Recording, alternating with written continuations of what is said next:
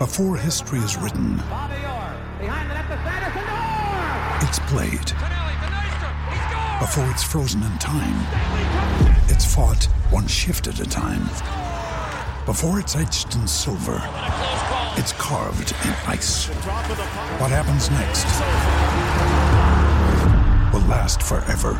The Stanley Cup Final on ABC and ESPN Plus begins Saturday. Another day is here, and you're ready for it. What to wear? Check. Breakfast, lunch, and dinner? Check. Planning for what's next and how to save for it? That's where Bank of America can help. For your financial to-dos, Bank of America has experts ready to help get you closer to your goals. Get started at one of our local financial centers or 24-7 in our mobile banking app. Find a location near you at bankofamerica.com slash talk to us.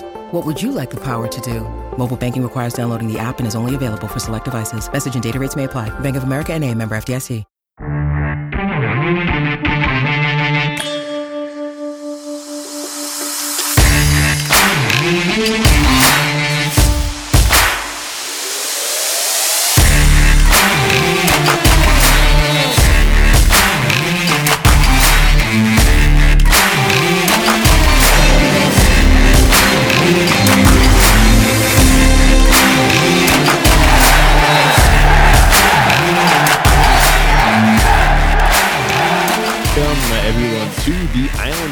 Never Say Die podcast. I'm your host, TJ, and with me here, as always, is our NHL analyst expert, the grumpy old man.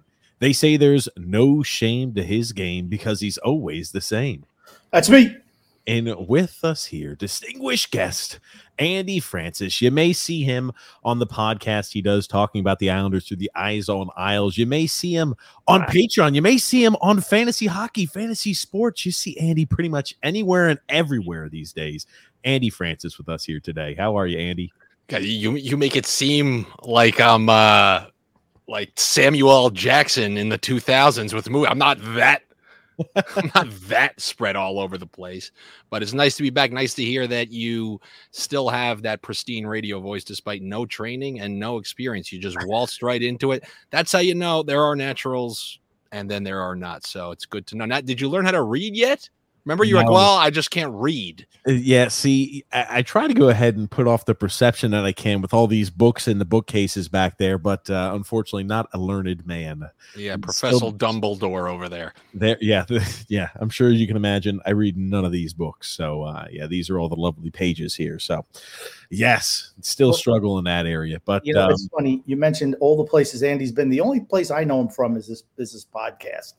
that's Yeah, well, you know, Grump, that is very like you. You sit on one spot on the couch and you watch a grand total of one thing online. So I wouldn't be surprised. You're like the I Woody no, no. Page of this show. I don't watch anything. I don't watch this online. I just happen to do it.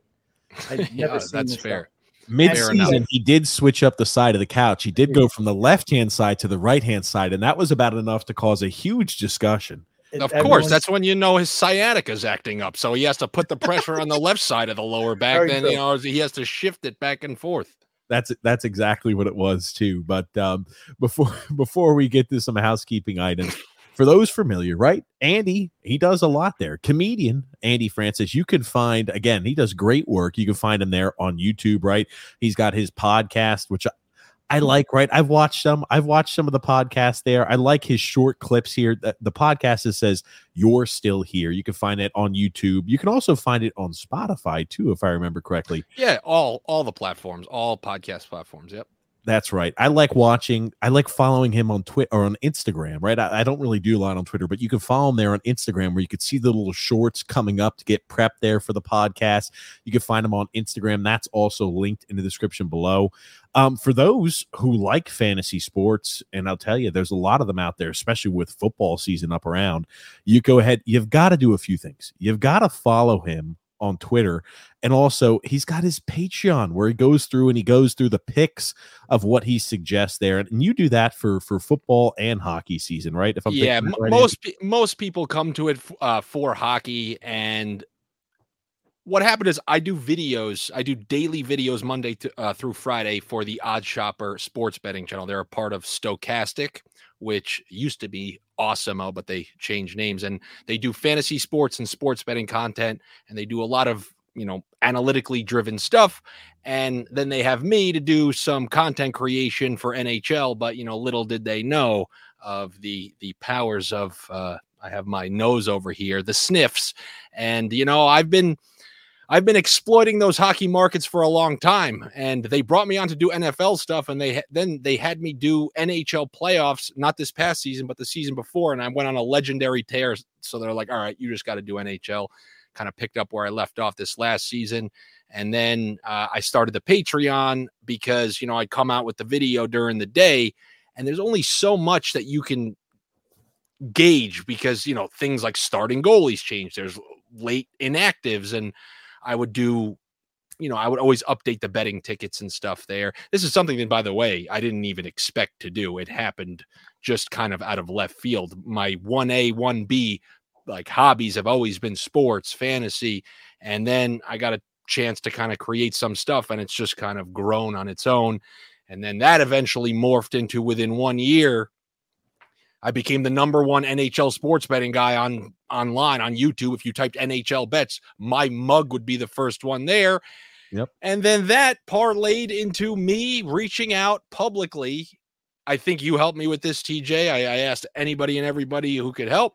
Uh, I publicly reached out to Jeremy Roenick, and then he agreed to do a show with me for this upcoming season. So that is on the horizon as long as JR still is up for it. I tell you, that's I was about to like Grumpy know because I don't like Grumpy know anything about Grumpy. Jeremy Roenick. Look at that big name, big name drop there, Jeremy. Well, how come you don't get any big names for this show? We're stuck with guys like Andy Francess. well, you know, it's kind of like you got to pass that STD down. Now I got Roenick, and now maybe Roenick, I, I'm the middle man. I could bring it back to you, like the horror movie. It follows. Like, it, like it goes all the way back. we want Milbury. We want Milbury. I bet you My- they still talk. It's funny because my life will be complete if I have Jaromir Jagr on any sort of show. Like I idolized Jagr. You know, I had to kind of black out the years he was on the Rangers, but Jagr was the man. And uh, if I could ever get him on a show, then I can my hockey my my hockey dreams can kind of, you know, be fulfilled. It's completely fulfilled. You can also find Andy too on X, Twitter, whatever the hell they're calling it these days. That's that's where you get good content as well. There, you like I like the little snarky remarks that that Andy gives out and he hands out when need be. So he's he's an absolute must follow there on Twitter, X, you know whatever they call it. So make sure to give him all these are linked in the description below. So if you're listening in post, you're able to find out. I've got them all linked. So make sure you give Andy a check out if you don't already follow him. And Uh, here's the good news. It's at Andy Francess on all social media platforms. I'm not one of these guys, John underscore the real Jenkins 14 NYC. None of that stuff. It's Andy Francess, the way you see on your screen right now in blue and white on everything TikTok, Instagram, YouTube, you name it. So that's pretty good. It's easy to find. And That is all true. of his passwords to all of his electronic devices are the same as well. So if you can hack one, you can hack them all. Yeah, password backwards. That's The classic. Oh my god!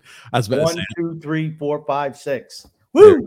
and password. Yeah, you, What the just- hell have you guys been doing all summer? By the way, you guys log on here. Do you have to just try like, oh yeah, the uh, the Islanders? There's nothing to talk about for the majority of the summer. I, I, we've been doing more like once a week, and it's like we'll we won't have a show this Saturday, but it's like we're doing usually just like once a week right now. But it's right. I mean, like it's been it's been a pretty dry Islander summer, at least regarding news content wise. But I don't know. We try to we try to explore different avenues. Um, now we, we were talking last week about the Garth Snow interview. Now that was, and I want to get your take. Now, did you happen to hear th- about the Garth Snow interview? No, I'm just gonna be honest. Uh, wait a minute. Wait a minute. Wait a minute. He said Tavares um, is being feeded on. Well, Yeah. thi- this is that's a point of contention um, that I, I, I don't know exactly what he said, but I do know that Islander fans are just some jaded ex who can't let go of something. Like we, we've hammered him into the ground. He's had no playoff success over there. What else do you want? His asshole is gaped open. It's over. But they still want to let. I don't know what they did. They want to run over his dead carcass. He's now a, a casualty, making all that money over there. So now they're not going to be able to re-sign Nylander because of him, and he's getting slower. And most of his production comes on the power play and at five on five. He doesn't jump off the you know the video screen at you at all. What the hell else do you want from the guy? So it was he went on and talked. I think it was with Ethan Ethan Sears. He works for the Post, if I recall. Right, Grumpy, the Post, New York Post. Yeah, uh, yes. Yeah, he works for the Post, and he. Long story short, he talked about how the ownership group did not want him traded and he said oh it's kind of like you know are you okay acknowledging that you know the car could go off the cliff? Long story short it sounds like maybe there are some truths behind it. Maybe he's over there trying to, to find himself another job another you know another place to be employed. Um, he talked about that and then he said well you know the, the ownership group knew and acknowledged that this was a possibility and they went ahead and went forward with it and he's been on a few podcasts recently. He's been making the rounds, Garth Snow. Now that his now that his contract, he's no longer getting paid by the Islanders. Now he's out there spilling the beans, and I wonder oh, how he's getting paid on the backside by DiPietro for the 15 year he had. They were friends. They worked out together. He became the GM, 15 year deal. He's taking care of him on the back of the deli no, over no, there. No, no, that was before he became GM. Are that you sure? That was, that, that was Milbury and Wang Wang who did that. That was Wang who did it. I, I, Milbury was still the GM. I would double check that because I feel uh, I remember at the time thinking, even though you know I didn't really think on such a macro level about the Islanders. I just remember thinking, I think Garth just gave his friend the 15 year deal. Like I would, I would, you know, give TJ a 15 year deal on on uh, iHeartRadio. I'm, I, am signing. I want to now. Here's the thing: it didn't matter who the GM was. That was Charles Wang. That was Charles Wang all the way. Yeah. Oh, I'm, I'm it's Garth Snow, Grumpy. That 06, 07 season general manager was Garth Snow. That's what yeah, I, re- I, remember. I remember. Okay. okay. Was he was he just made the GM too? Did the guy get into office and just, just start throwing September September 12th uh, to September 12th of 2006. So that's when he signed that contract. I'm interested when Garth Snow was named uh, September yeah. 10th, 2006, two days prior. Oh, he... Okay, so, so, let's be honest. There's no way that Garth Snow did that contract. That was so a Charles Wang. Charles yeah. Wang all the way. I, you, you know what? That that that and Garth Snow. Garth was giving his buddy. He's like, "Yeah, let's sign him. Yeah, sounds great. Let's go ahead and sign my buddy there." Maybe maybe that's why Neil Smith um, left. He's like, you're not doing that crazy shit, giving the goaltender who's not even proven a 15 year damn contract. I'm out of here, 40 days. All right. So, you know, now that we, we've been very friendly this whole time, we may as well start, you know, start the Royal Rumble. That was, you're just talking about one 15 year deal of an unproven goalie. How about, what do you think of the Sorokin? I, I see, TJ, I see you get very feisty when Sorokin's name comes up. Yeah, I, here's the thing. I don't think uh, people malign him as an average goalie. Like again, it was it's Phil's. I use Phil. He's he's the head of the Lamanites. Him him and Lou Ron Hubbard working like almost in in, in tandem there. They you know, first of all, it's not it's Lou Ron Hubbard. Get it right. That's, that's what I said. Lou Ron Hubbard. I thought you said L Ron. No, I said Lou Ron Hubbard. Sorry. Um, but they work almost in tandem. You know, I, when he came on and said Sorokin, my hot take is Sorokin's like Kirk Cousins. I was like, holy shit I don't know if it's we're not watching enough football, we're not watching enough hockey, but uh, he's no Kirk Cousins. Now, I, I, think I think Sorokin is a fantastic netminder. I think he's a top five goalie in the NHL. I think he's proven that over the last three years. And a guy like that, you know, he's a smaller guy. You know, I think we've talked about this before too. He's a smaller guy. Could he be prone to injuries as he's a more athletic goalie? You know, the older he gets, sure he can. So I, I don't know. You know, he's yet to be injured. Uh, knock on wood. So far, watch him have a catastrophic. Yeah, I, I don't think that's. I don't think that's an immediate concern. But I like. I you know the deal was he needed to sign. It's. I'm kind of conflicted. They they make good. I thought that was a good signing. But again, it's like just kind of uh, he alone is going to be able to win you games. I think there's going to have to be a time period when the team bottoms out. And when you're signing guys like that to an eight year contract, I'm just not sure how low the team can go with Sorokin in the net if that makes sense. That you couldn't let him walk, right? If he didn't sign the contract before this year began, you know, you'd had to trade him. But it's like they had to sign him back. I thought it was a good signing for the Islanders. Um, you know, it's where's Connor Hellebuyck right now? He's still over there, right? Yeah. These, uh, you know, the the problem, one of the many infinite problems with Islander fans, they think they like, yeah, just trade him, trade. Hellebuyck wants to leave. They want to restart, and they still can't trade. These trades, these magic trades, They never happen. So to just say, "Oh, well, we'll trade him, get the," it doesn't happen. You end up like Jonathan Taylor if you think that way. And uh, these these magic things are very unlikely to happen. I mean, and you also can't guarantee of a, like a, a bottom out. Even if you took Sorokin off the team and you leave Varlamov in there, they have too many good players to truly bottom out. Yeah, I think I think like with with the Hellebuyck situation, obviously uh, he still played well too. I, I was just using him as an example. Yeah. He played he plays great, yeah. but it's like he wants to move. They want to move him. They can't even find a trade like a, an appropriate trade partner. Like the situations don't line up really like that. You know, they're around the same age too. Hellebuyck is what like 29, 30 years old, and Sorokin's like 28, 27, 28. I mean, they're not that far apart in age either. I mean, I think they're both goalies that are at the top tier, to upper echelon goalies. I mean, after that contract signed, he's I, Sorokin's an Islander for life, is the way I view it. You're not going to be able to move a guy who's on an eight year contract like that. It's the problem. So. The problem that teams have when they look to move a Connor Hellebuyck is the fact that the team wants him gone when everyone in the league knows the team wants him gone, they're not going to get a commensurate offer for him. They're not. I think he wants to be gone. I think and they, and the they want to move him. They absolutely want to move him as well. And you know the whole thing. Well, we know you want to move him. Why would we give you asset X Y Z when you want to get rid of him? We're going to lowball it because we know you want to get rid of him. Is he in the last year of his contract this year too? I don't know. Yeah, this is this is the last year of his contract. Also, See, to me, that would be very enticing that's like getting yeah. uh that's like it's like getting someone on the franchise tag. I mean, the worry for oh, me yeah. always is I I use that running back and, and, and goalie analogy. It's not I understand that Sorokin is a top 5 goalie and Sorokin to me has shown he's gotten better incrementally every year while already starting pretty good. Yeah. Every year he's getting a little bit better. And there are a couple things like I still do think he plays small. You can pick a corner on him. People are dumbfounded as to why he's not good in penalty shots. It's because a guy looks up, sees a corner, and picks it. Deeks one time he's saving all those, but he plays small and can have corners picked on him. And I still have hope. I mean, he really hasn't played that many games that he could even add that to his game. You know, his positioning. And I know that people criticize the rebound control. I don't think necessarily you saw his ceiling. My issue is philosophically.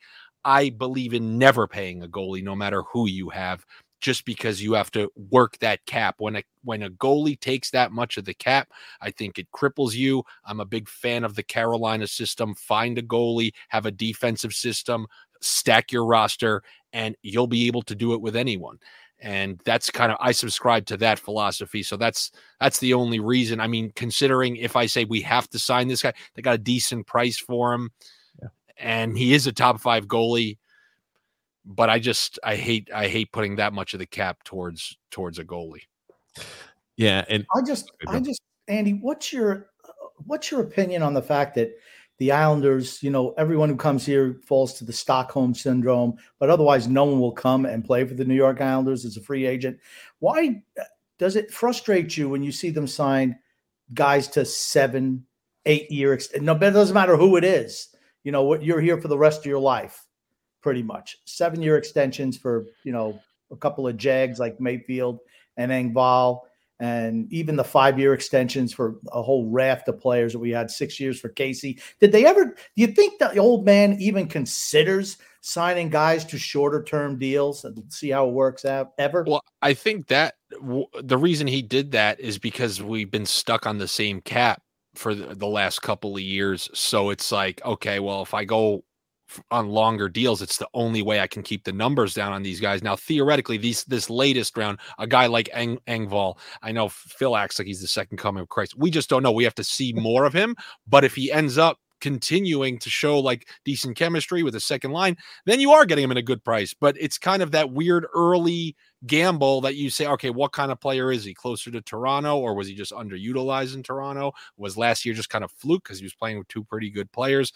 But originally, he was doing that to stay under the cap because if you pay guys shorter term, higher money, then you have to let more guys go. Yeah. But it is unfortunate that some of those deals that we gave out, like, you know, I, it always comes back to Palmieri, really. Uh, no, no, but the older batch, the batch that we talked about a few right. years ago, like you know, throwing five at like Palmieri and stuff like that, and you know, they were already like thirty and whatnot. Probably not the uh not the best move. But I understand the thought process of the long term low money when you have this cap situation where I mean, like, look what's left of the Lightning's Cup teams. They got like three players left, and they wanted to keep most of them. But you know, yeah, if you win something, I see it. But if you don't win anything, I just don't understand. Hey, you want this much money? Well, this is our offer for how many years? You don't like it? Go somewhere else. There's nothing wrong with changing. I, I'm a big believer. If you're not winning and your team is kind of just scuffling, maybe competing for a playoff spot every year, you don't need to bring everybody back. It's sometimes shakeup is a is a good thing. Yeah, well, uh, when we were, I'm not sure. Maybe we just texted or something around the, around the debt. Oh, it was one of those those spaces. You know, if I was ever yeah. bored and I just happened to see like you know uh, that you guys were on there, I'd hop on there. I think you around the deadline, I was like, all right, I don't see this team. I don't see them making a true run with what they have because like I thought they were. Even if they added a piece, it wasn't going to make a considerable difference. So I was okay with the the selling those guys that I think you had mentioned. Like, even though I I, I always know that Mayfield shows up for the playoffs, just sure. the way the season kind of went, I felt like, yeah, maybe getting something for him and Varlamov and Parise was the right way to go about it. You know, the the flip side of that is they can say, well, you know, they traded for Horvat. Now they have him and they can do a retool because they do have, like, you know, if you look at the core of of Sorokin, the two defensemen, and Barzal and him. That's a lot of guys now who they're in, you know, their late 20s and you're supposed to be getting their prime now. So it's they can argue that it is somewhat of a retool. But I think maybe the reason this summer has been a little bit, and I, I was asking you guys because I, I feel like there is a a blah status of the Islanders right now. Yeah. If this if, if this was a year ago, I feel like you could sell people. You know, it was a down year, but two conference, and then we did blah blah blah blah. Year before that, obviously, tons of excitement back to. Yeah. But now it's like, hey, we just saw what we rolled out there. What are we gonna do? Well, I can imagine thing, stale taste in a lot of Islanders fans' mouth going into this season. The thing that's driving me crazy on social media and by the really positive fans, the, the Lamanites, the Lamanites, yes, Grumpy, is people who are saying this is not the same team as last year. And I, I always, I always ask the question, I'm like, what is the difference between this team and the team that lost in six games to the Carolina Hurricanes? We have to just banged up to a banged up Carolina team with playing their backup goalie. That's Siv Raanta. Yeah, I mean, like the only difference is Parise is going to be gone. He's he's not coming back, and now you've got Wahlstrom. That's that's really the only difference in this lineup and roster. And now you have a healthy Matt Barzal. Well, you'll you'll have a full year of that second line that showed good chemistry. Usually, chemistry won't just disappear um, between those players. You, you miss Palmieri most of the year, and then I think that's the Palmieri we saw when he came back from that injury to to the end of the year and through the playoffs was the one that you would have said, okay, I'll give that guy five million. It's the first time I think we truly saw him play consistent and very well for a long period of time. And if the second line keeps that chemistry, and I guess the counter would be the top line, you know, you'll have a healthy Barzal. Him and Horvat were scoring a lot when they started. They can situate that. So I, I can see what they're saying. Um, for me, you just like the fourth line is is like I, I, have some weight holding up this microphone. That's kind of what they are. They're just weight. They looked atrocious even the the Matt Martin resurgence. Yeah, okay, that was uh, okay. Those three, as uh, can still play, but those three together don't have that juice. They they're just kind of lumbering out there. And then there's going to be no Parise, and then you know any team with Aho as your sixth defenseman. Oh, but yeah, they're great. You look at the metrics from Phil and who the hell is that the duo? That's the biggest horse shit I've ever seen. Come playoffs, you saw who Aho was the majority of the year. Sure. I will.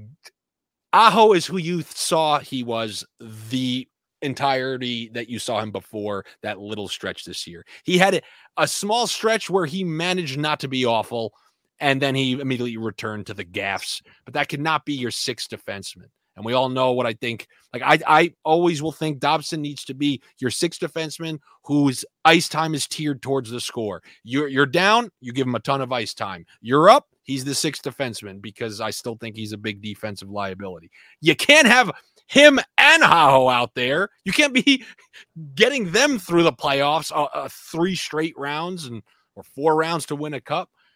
I just don't think it's possible. So, yeah, I see many holes, but it's an awful division once again. It is an awful division. And if you tell me Detroit is going to go on a that's one thing that you have to give up, man. I don't think Detroit. I don't think Detroit's got it this year. I, I still think oh, they're in the rebuild. They're in the rebuild process. I still believe in the Steve. I still believe in the Yzer plan. I still that's do. Fine. in. That's fine. It's just when they roll out mediocre, you can't be like, I got a feeling about those Detroit Red Wings. No, they, I think they still have a lot of. They've got a lot of young guys. I mean, if they play well, they do what they're supposed to. I could see them kind of being in a spot where they're the outside looking in, but that's the best case scenario for them. The problem for the Islanders going into next season and the uh, playoff chases, you have Pittsburgh's going to be better. Sorry, they're going to be better with Karlsson. Just will be, and that front office is straightened out. They only missed the playoffs by by what a point I, okay, it's not like they missed they're it by done, man. They're they done. Missed, you know what though, Karlsson? I, I'm not saying they're winning anything. I'm saying getting into the playoffs. Yeah. Florida will make the playoffs comfortably next year. I firmly believe that. This the coaching change, system change, Tkachuk. They're, I mean, to me, the problem for the Islanders is Buffalo and potentially Ottawa. But they're Those, in the other division. Well, it, that doesn't matter. Only the top three teams make it in, and then it's the two best wild cards. Yeah. oh, so, you, so you're saying like the three seed is definitely out of reach? We're not. Absolutely not. Yeah. I, I matter of fact, I I could see Pittsburgh coming in third, even over the Rangers. I, let me. I, I just Erik think you under undervalue how how old. Like Pittsburgh hasn't won a playoff series in like five, six years. Chris I, Letang plays the same exact kind of game as Erik Karlsson. So they just got a better Chris Letang now. So what is Letang going to be on the second power play yes. unit? Yes. So this, this is not good. This is not good. They're, they're tinkering with something that works, like Kane on the power play on the Rangers. Like okay. this can go backwards. I'm not talking about them doing anything in the playoffs. I don't think I'm talking about making the playoffs. I think that's They're a good regular season team. If, if, it wasn't if it wasn't for Tristan Jarry last year, they would have made playoffs. One of these I'm, years, these old men are going to get hurt too. Like, you know, you can't true. be 37, 30. One of these years, I'm talking a little rolled ankle. That's it for Malkin half the year. Yeah. All these guys are, they could be gone at a moment's notice. I and think, my, go ahead, go. My, my thought process is I think that the turmoil between the front office and the coaching staff filtered down into the players last year. I really do. And I think now that they've got that cleaned up, I think that'll be advantageous. Here's the thing I don't think Pittsburgh's winning anything. I'm just saying I think they'll make playoffs next year. I just don't like how you can think that the Islanders have a downward trajectory. Well, come on, we saw that, and now you see a little worse. At yet Pittsburgh, who you we've seen a six-year downward trajectory, and now finally, no wild card. They're on the outside looking in, and now you think they're just going to stumble back in because they got a guy who is playing buckets of minutes in meaningless games with the San Jose Sharks and has a massive stats with a massive minus. I think he's going to go they are going to be a defensive liability all over the place. You already know they have the same goalie and locked him up for X amount of years, and they're relying on 38 year olds, 37 year olds. That does not sound like a recipe that's going to last 82 games. Tristan, um, Tristan Jarry's stats, I think, and uh, like I didn't like the signing of Jarry, but his stats before the injury with the neck injury that kept him out for like a month were like a 920 save percentage. And then after he came I back, don't hate him. Like I don't hate him as much as I mean, we've seen the worst of him. Yeah. So, I was know. about to say, I think we own Tristan Jarry, but like for us, I think it's the way I look at it. This Islanders, just as you would put Grumpy, I know we had popped this up on screen earlier, but I want to go ahead and show this again because this is I, I got to ask Andy if he actually did go back to the future on this one here. Islander fans, I uh, I don't have the best news to report. I just took this thing to June. You're probably not surprised, but the New York Islanders didn't win the Stanley Cup. At least the Rangers didn't win it either.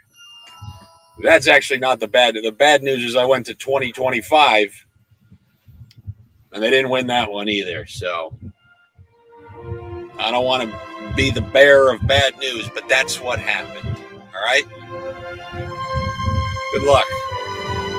So we, I, I think that I think that kind of puts the conversation in. So Islanders not making, not winning a Stanley Cup, pretty much with the feather in the cap that Islander fans are trying to put in right now is, can we make the playoffs? That's the victory. That's the big victory. I think Islander fans have shifted towards. No longer are we good enough to win a cup? Can we make the postseason? So fighting against Pittsburgh for a postseason spot, I feel like is our Stanley Cup.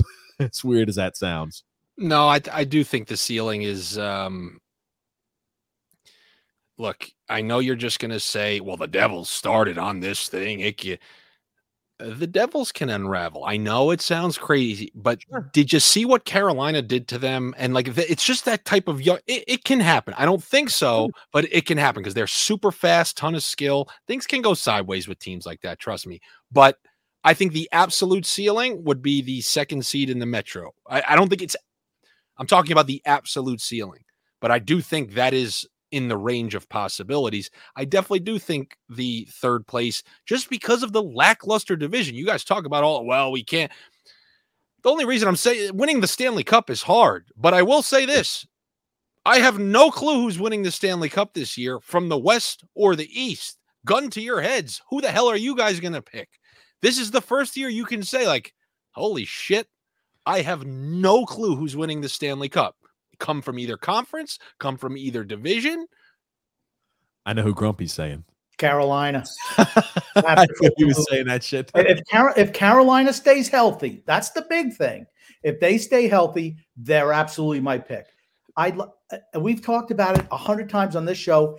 Every year Carolina does things. I'm like, why are they doing that? Why are they? And they just uh, they get better every year. If they if they, I'm firm believe if they would have had Svechnikov uh, last year and he not got hurt, they would have they would have made it to the finals. I'm not. I don't it, know. it's nice to know that you support the teams that I would run. I would sign a couple of serviceable goalies, have a defensive coach. Although Grumpy, you said you wanted this high, flashy scoring team. I would spend all of my cap to have three pairs of defensemen and I would make the forwards work. And right now, they didn't have any big signings this year. They're going to have Svechnikov coming off a, a, a big surgery. So they're still going to be relying on no 30 goal scorers and six reliable defensemen and a defensive system. That's the Andy way. And that's the Vegas way from last year. No goalie, six defensemen, no 30 goal scorers, multiple lines who can score. But they had eight guys. Didn't they have eight guys who could score 20 goals in Carolina? That's what I yelled at you that I wanted and was the hope for the Islanders that they had 20 capable or, or like six or seven. Eight. You said eight. You said eight. And I'm like, there's no way that we the Islanders said them out loud together. No, I said capable. And some of them hit. Some of Great. them ones that you thought you would, would never hit. Well, there was uh who, Lee, Nelson, and Parise. Um, Parise, and it. then if you're being even remotely fair, if Palmieri has a full season, that's over 20. Barzal has a full season, that's over 20. So they're on those 20 goal paces. I mean, that's five guys right there who are producing at I that think, level. I think I will I will give Andy some leniency. I think I said, What is your hot take going into this year? And I think that's what he said. It's like the same thing, like the hot take of Phil was Sorokin was Kirk Cousins. Now that was just a little bit worse than that. I think that was the hot take. Also, Grumpy. Kirk Cousins gets a lot of disrespect out there. He does, and I'll get I give Kirk Cousins disrespect. I'm one of those guys. Hey, but, I tell you what though, in that uh, Netflix series, he comes off the best out of everybody. I think he's he's so light. The only the only thing that bothers me is I liked him beforehand. My theory was that he's gonna have because he clearly did does have those pressure jitters. But once you hit a certain age, like a weird late 30s, and quarterbacks can still play that now because they're protected. I f- truly feel like he's going to have no pressure. Like, listen, they've already deemed me, I'm never going to be able to do it. And he's going to play freely in one of these last few playoffs and he's going to go on a run. That's what I that's what I smell. Cuz there's no pressure. He's labeled as whatever TJ thinks he is. That's what the majority of people think he is. But his numbers, his regular season up there uh, numbers are up there with the best of them and all it's going to take is one dinky run and it will change the narrative. Wouldn't well, it be crazy to see Jefferson? So Yeah. Justin Jefferson. How does Mattison do? How does Jordan Addison do? You know, TJ Hockenson, you name it. But uh, can't be pulling out stinkers against the shitty Giants. That was awful. I mean, their defense couldn't stop a nosebleed every single every single drive they were going Well, driving down. And earn I that know that- bastard Daniel Jones a big contract. Go ahead, Well, Grumpy. I was going to say Daniel Jones sends a uh, a Christmas card to, you know, the Minnesota Vikings headquarters. He's going to send it every single year. That's the reason he got that big contract. Are you guys Giants guys or Jets guys? Giants. Giants? Yeah, I like the Jets too. I think I think the Jets are going to the Super Bowl this Well. I mean, that's Daboll, right? Look what Daboll did for Josh Allen, and now comes in there.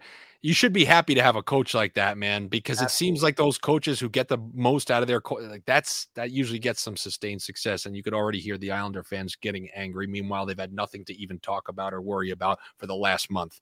But okay, we'll go back to the Islanders. oh man. As now i wanted to i had a i had a, a topic of discussion. I'm not sure if you guys happened to see the article that was released by the athletic today a few hours ago um and they rated the offseason by fans perspective the fans confidence as well as the confidence of all nhl fans so they took a they took a look they took a look at your specific fans and then all NHL fans who I oh, guess this is subscribe to going to the be interesting. So I oh, I'm interesting. sorry. Oh. The Islanders, I'm sorry, you didn't see that top portion of the screen, but the Islanders have a D minus rating at 32nd. Now, this gives you the fan, it's all based off of public Wait, confidence wait, wait, and the on. confidence of the fan base. Our fan base feels just like the majority of fans. Not the people that we that we hear from that certain members of the Lamanite crew think they like got A's. They think that this offseason's been tremendous for them. You'll see here, I assume the most majority of the Lamanites all reside in that 9% where they're more confident heading into this season than they were last year. I just want to say one thing about this grade. If you get this grade, even in public school, you're repeating like the 12th grade. It's- you're just you're just repeating it because it's just not good enough. D minus. Do you guys remember getting getting like satisfactory? Remember when that was a grade? Uh huh. Oh, yeah. Pass.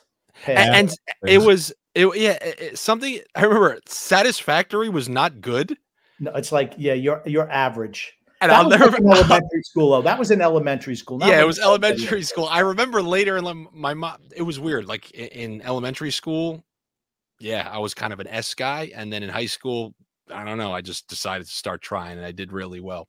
But i remember down the line i was like mom think about it. I i gave them satisfaction. That like my work was was pure satisfaction for them. I'll always remember that that big s on my report cards What do you what do you give the oh go ahead, Grumpy. I no, I I'd love to break these down one by one and give you my grades. Well, I want to ask first what Andy and Yeah, we'll talk about cool. this. Andy has thought about this offseason so far because we've shared our thoughts and opinions a lot. And I'm not sure, Andy, I'm curious as to what you think about the Islanders offseason. I know you'd mentioned, right, with the with the cap being, you know, somewhat flat, and now we're just seeing a little bit of an increase here, and we'll see increases going forward that we've had to go ahead and sign these guys if we wanted to bring them back to long-term extensions in order to keep their cap hit relatively affordable for us. What have you thought about the offseason as a whole? Well, you uh, I guess you have to consider how much cap you have, how much, you know, room you have to maneuver and what's available to you because we could be Detroit 2 years ago and sign Copp and Perron and have everybody clap for us. Look at the free agent signings. Just because you sign people doesn't mean it's a good offseason and you have to look I mean, wouldn't you consider the Horvat trade and sign? Shouldn't that just be lumped in as an offseason move? No, Well, then, well, then, of course. But if so, yeah, then the grade's going to be worse. But now there's that much less to work with. I mean, you just traded for and extended Horvat. So let's say they didn't make a trade and then they did that on, you know, June 10th, or As actually the Stanley agent? Cup's still going on. Uh, yeah, or they do, yeah, they do that with him. They sign Bo Horvat. Are, are you then happy? I would It's have been just like- happy. I would have been happy if we would have signed Bo Horvat as a free agent for certain. And then you'd have assets if you wanted to move Ratu, the first round pick, and Beauvillier to upgrade the team. I'm fine with that. If you know, if you're going to move them anyway, I'd rather get another piece. I'm never a big fan of trading for a guy at the deadline and then giving him a. I mean, that's a bad contract. But you would have had to pay more if you waited because then you're bidding against all the other teams. do you think the way he played at the end of the year is worth eight and a half million dollars a year? No.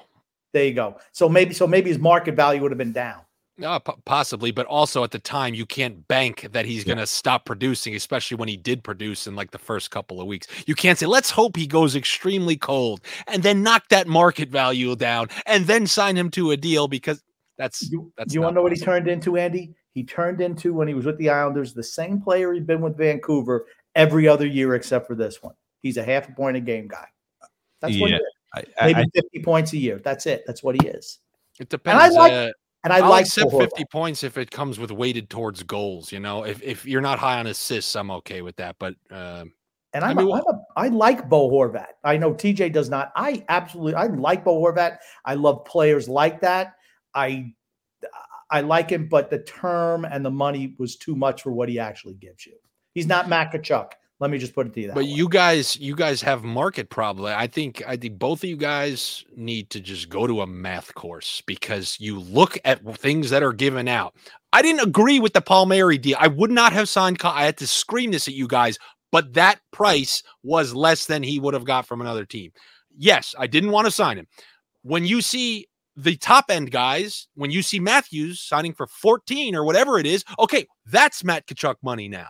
So if Horvat's getting eight, then that's in line.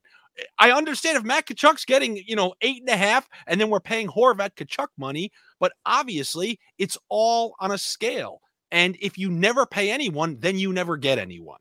And I mean, okay, but you can't even compare Matt Tkachuk and Auston Matthews. but he makes 60% of the money. That's what you're talking about 14 and like eight, you know? I don't think he's even 60% of the player of those two guys. I'm just saying though, like it's with using this philosophy, you'll never have a player. You you have to pay somewhat close to market value. Yeah, but Ka- Tkachuk, okay, Tkachuk is getting nine and a half million dollars a year. He's 25.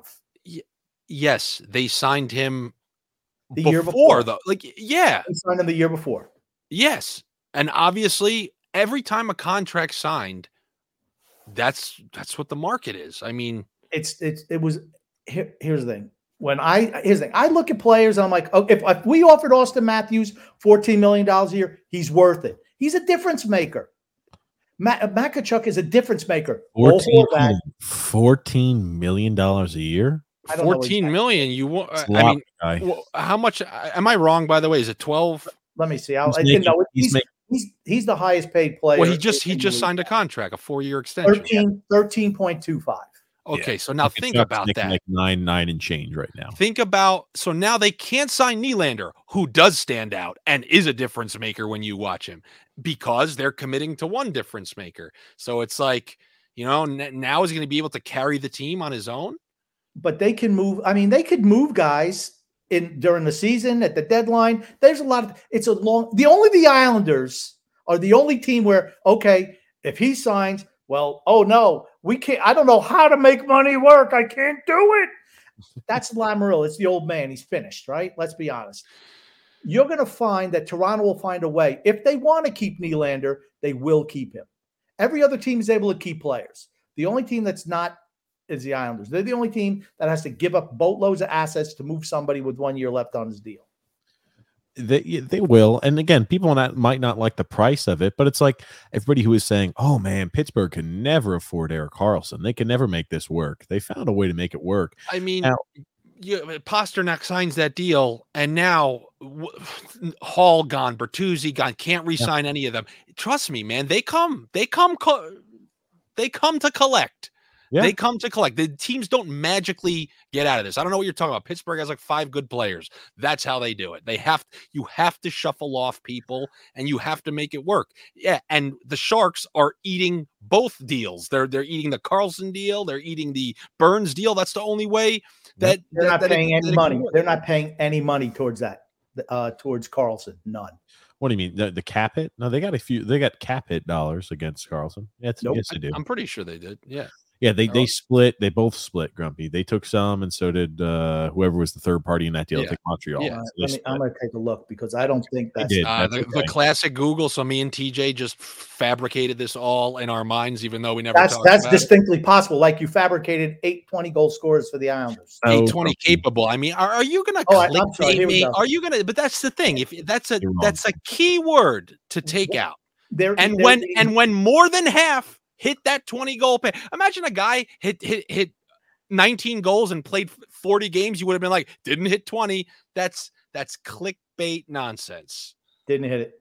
All right, you keep on saying Palmieri. It, it was. It was. They he had do. they do 33 freaking points last year in 55 games. i'm not a 33 palmieri guy you don't have to convince me he played well when he played when he came back Why do I feel know? like he's going to go back to being the Kyle Palmieri we've seen for the last two and a half? I- oh when that second line takes the ice I'm, I swear to you, I'm just gonna look at. I, uh, that's do what they I'm still have I it? am, Do they I'm, still? s- I am so hesitant because people are just willing to run with saying, "Oh, 15 games of success. Oh, that's fantastic." It's But that's really what it was. Maybe like 15 some odd games. People are extremely enthusiastic about it. And again, there's chemistry is a thing. It's rare to have it, and then it just met like line combos. Usually, when they work, there's a reason the skill sets complement each other. It's rare. It's like okay, it works, and now it's all just gone. Like if if Nelson still has his skill set, Palmieri still has his skill set, and Engvall still as fast as he is, they clearly found something. For it to just fully disappear, I would I, I'd be a little bit surprised.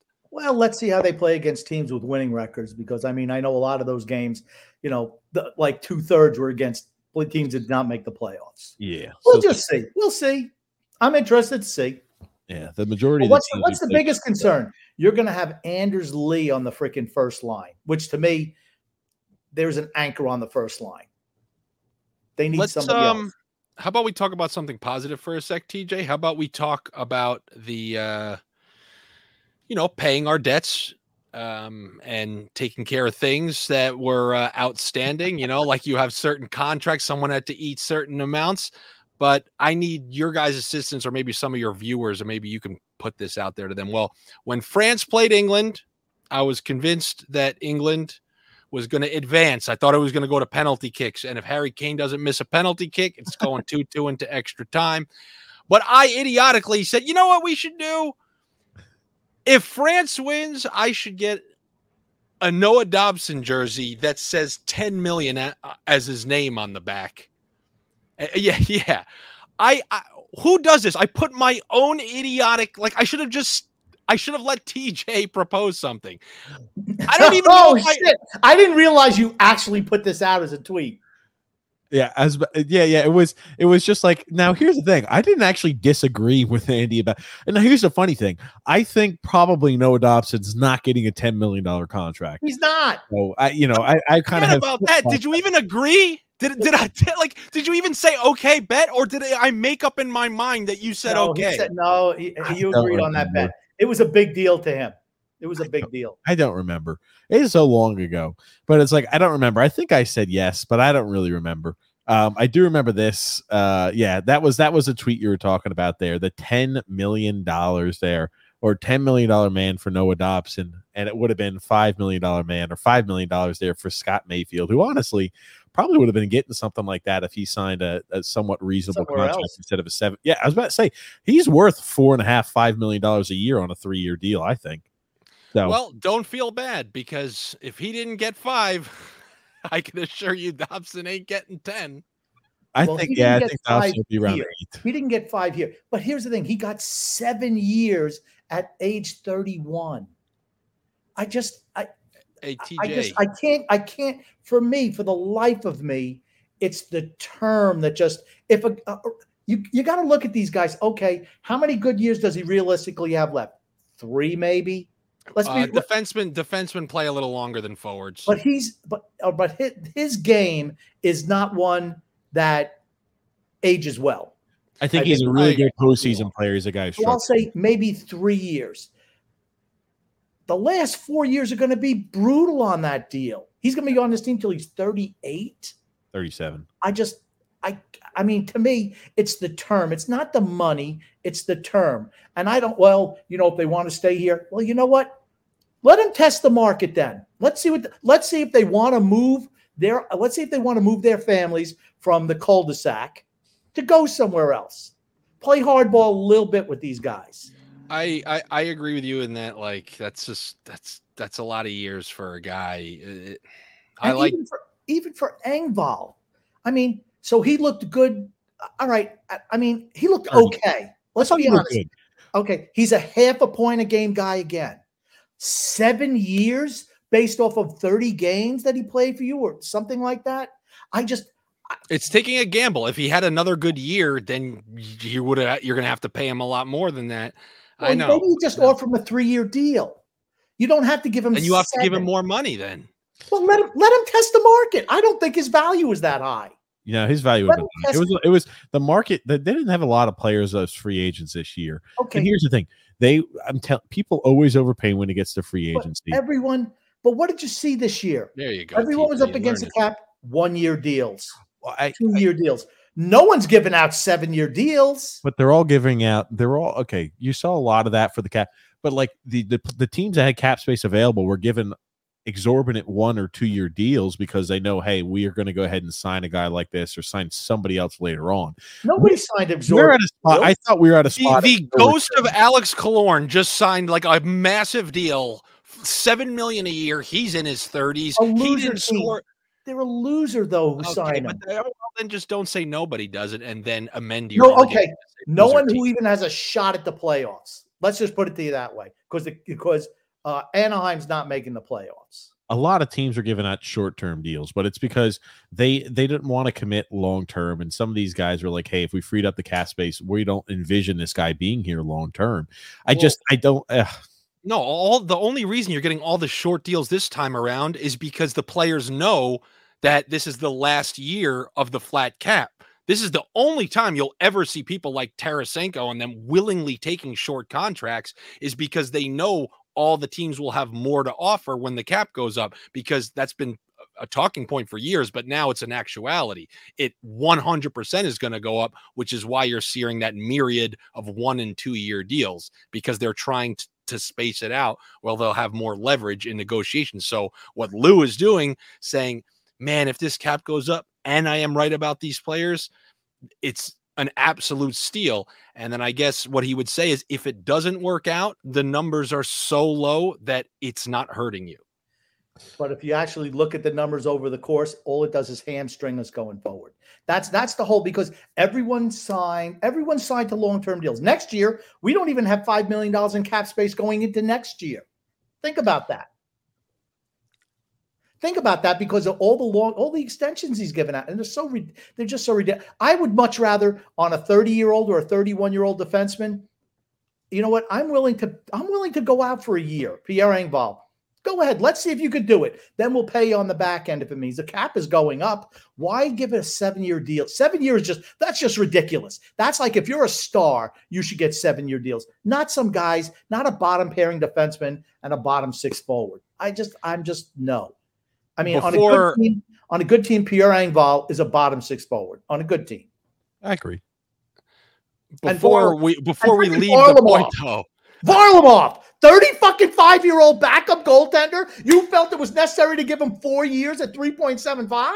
He's a freaking backup. He's going to play what, 25 It games a year? it was 2.75, 2.75 grams. I had I had put this in the rear view mirror. I had put in this all in the rear view mirror. Andy comes in, s- rips the scar tissue off. I'm not even I'm I didn't even say I agreed with any of them. I'm telling you why he did it.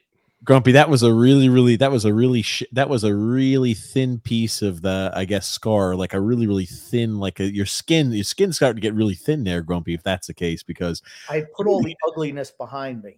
I put it all behind me. you guys do have a problem where you're riding that fine line towards it doesn't even seem like you want the Islanders to win. I think that There's a it's bad. certain level of misery you're allowed to have.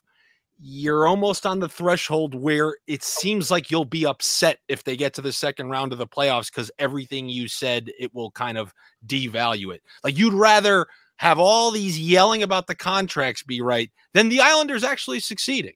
I, don't know think if I would love that to your face. love- What's a I success? think you need to hear that. What's a success? To me, a success is competing and winning Stanley Cups, not making the playoffs, not winning one playoff round. It just seems like if they win, though, you'll be like, ah, that was lucky because of this. Ah, that was lucky too. Ah, just. If I mean, that doesn't. That, that's pretty miserable. I'm just. What- And coming from me, for me you- to have to tell someone you're being miserable, that's not good. What do you view the season as to be successful? I think the the Islanders have to at least make the Eastern Conference Finals for the year to be a success. Anything less, I think, is a failure this year. Right? What do you what do you view as a success? That, it's actively while it's going on. Like I here's, here's it almost seems like you're rooting against them. I'm rooting against them because I know that they have no chance to be successful. And us continuing to spend dollars and continuing to sit here on the treadmill of mediocrity continues to waste time for to do what the Islanders really need to do.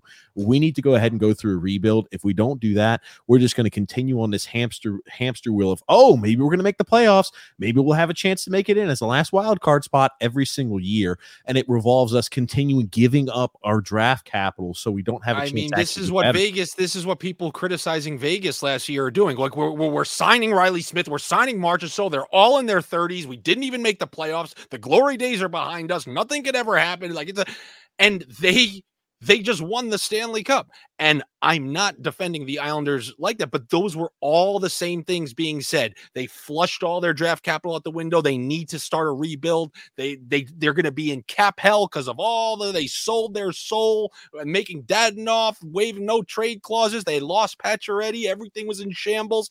They won the Stanley Cup.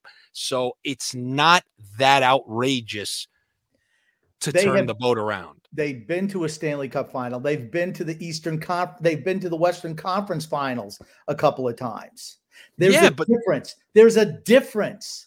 There's a difference. They- and here's the thing: they're way more talented than the Islanders are. You use this excuse, but if it's a year ago, and I'm telling you, they're losing Pacioretty, Stone's always injured, all their players are 30s.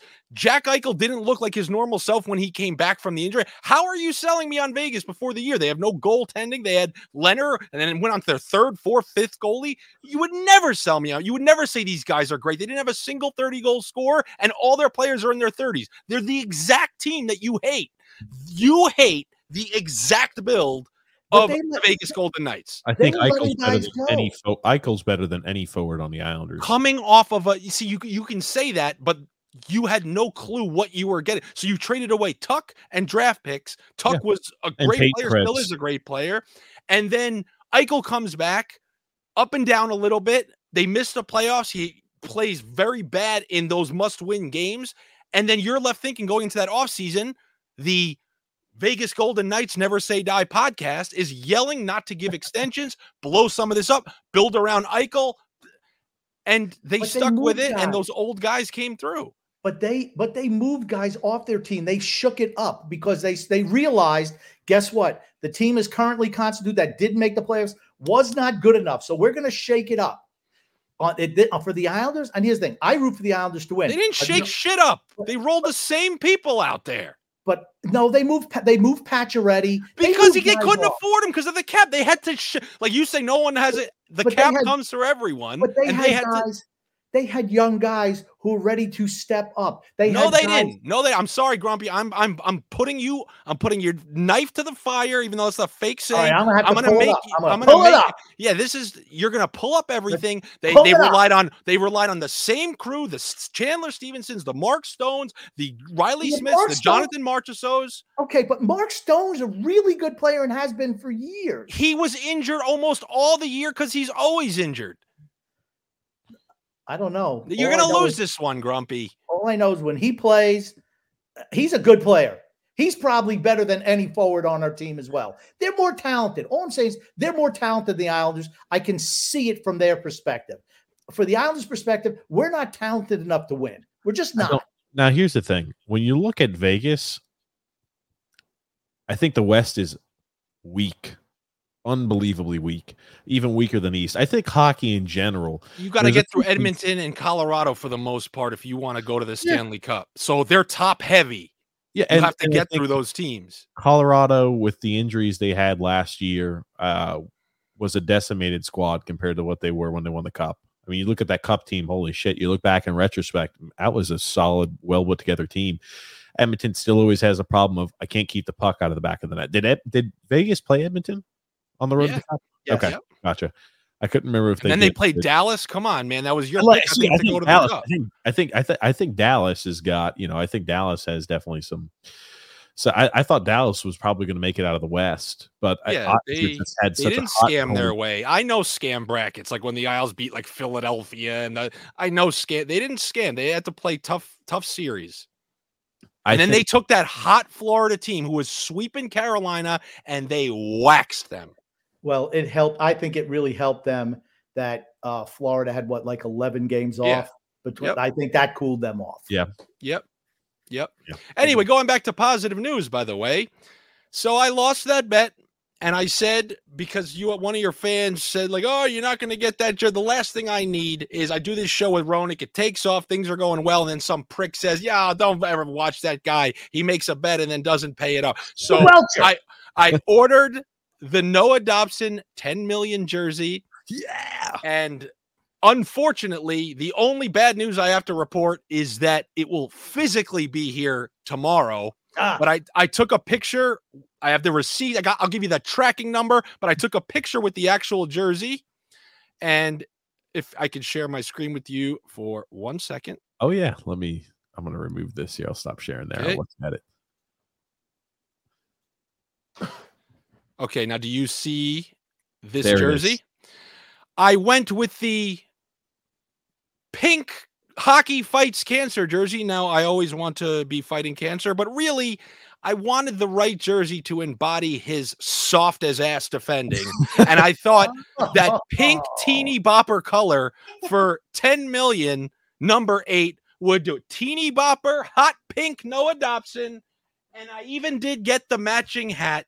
Now, the Isn't that like a lavender? Isn't that like more lavender than hot pink? I know, I know, but Okay. um I just didn't know if maybe I'm. It's, it's a very soft color. It's a pastel type of color. It's It not a a very hardened color you'd expect of a. it of looks pant. like it looks like a teeny bopper color. That's does. really kind of what it looks like. I'd expect like um, a 13 year old girl going to the game to wear a color like that. exactly. Now the only thing this literally will be here tomorrow. I'll throw a picture of it on social media for you guys. We need to just figure out because I'm not keeping that that voodoo You're not going to wear here. it, Andy. It's the good luck charm. My ass.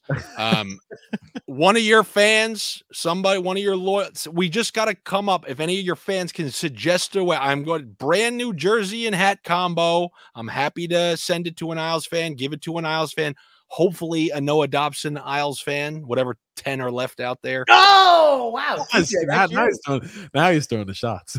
And uh, no, no, no, no. Um, but if there is, if there's anything that we can do, I don't know if you want maybe the winner of your fantasy league or, or I don't Well, know if there's me. somebody out there you That's know.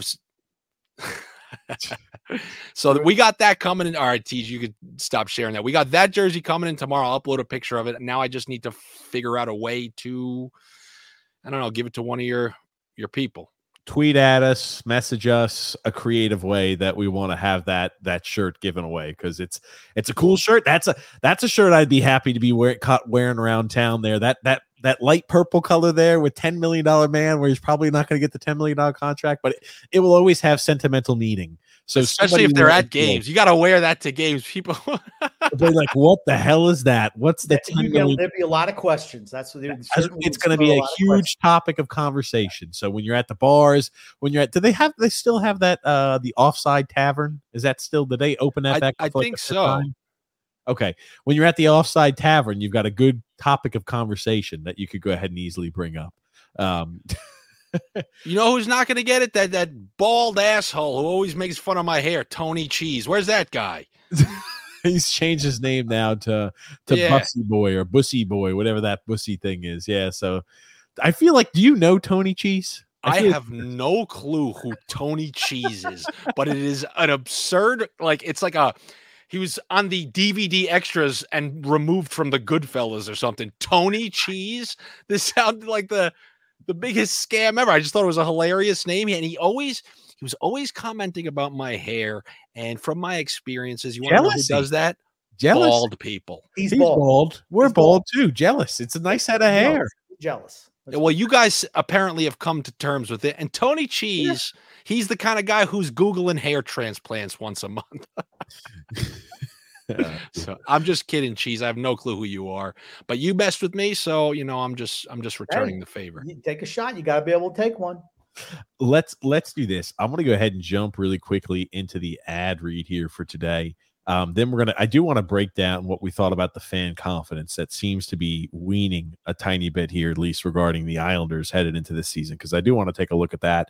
Um, there have been some fans putting out. There have been some predictions as because we want to talk a little bit about too before the show ends. We want to talk about what are our predictions for the Islanders going forward. Because I'd say I, I feel with a strong degree of confidence that the team we're seeing rolled out there right now is probably the team that we're going to have going into this upcoming season. But let's get into our ad read today. Today's ad read is brought to you by DraftKings. College football fans, are you ready for week one? DraftKings Sportsbook is hooking you up with a can't miss offer to start the season strong. This week, new customers can bet just $5 on a college football game and score $200 in bonus bets instantly. Um, anything can happen in college football, and your team could go from unranked to dynasty mode in just a couple of years. Change comes fast. And the only thing that is a lock is great offers from DraftKings Sportsbook. Life's more fun when you're in the action. Download the DraftKings Sportsbook app now and use the promo code THPN. New customers can score $200 in bonus bets instantly. And, and they have just a $5 bet on a college football game um, only at DraftKings Sportsbook with the promo code THPN. The crown is yours. If you have a gambling problem, call 1 800 Gambler or visit www.1800Gambler.net. And New York, call 877 8 HOPE NY or text HOPE NY.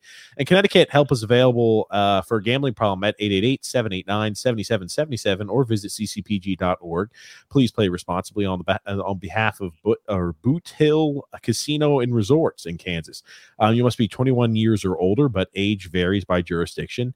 Void in Ontario. See dkng.com slash football for eligibility terms and responsible gambling resources. Bonus bets expire seven days after issuance, and eligibility and deposit restrictions apply. Um, I'm trying to see. I think that's the. Yeah, I think that's it.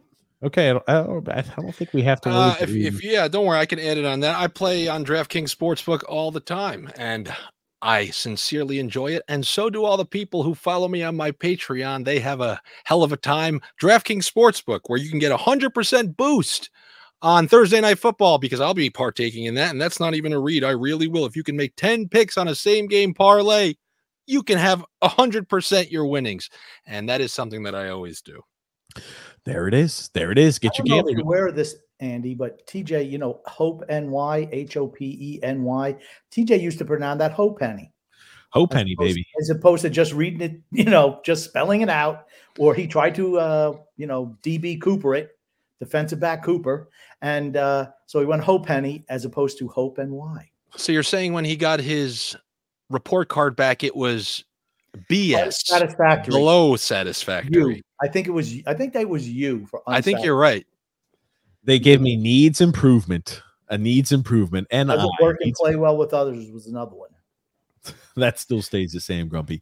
Um, but uh, I'll read this because I think we have one too. Um, from uh, Raycon. Raycon. That's right, Grumpy. I think we've got to do one through Raycon, but um, we're going to go ahead and give that a shot. Give me one second as I pull that through your Grump. Um, that's fine. You can do that. Let me know when you're ready. Hey, Andy, you want some? You know, it's funny stuff you remember from when you were a kid. I remember, and I'm. This is a, the elementary school thing. I think it was in first grade. You know, they teach you how to, you know, write and stuff like that. And one sentence was supposed to be, uh, uh, "Somebody wore a blue shirt," and I spelled it a blue shit. And I got marked off of that. And you know what? Some people have blue shits. So I don't think that was fair for me to lose points for that. What do you think? Yeah, it's like the the Billy Madison blue duck.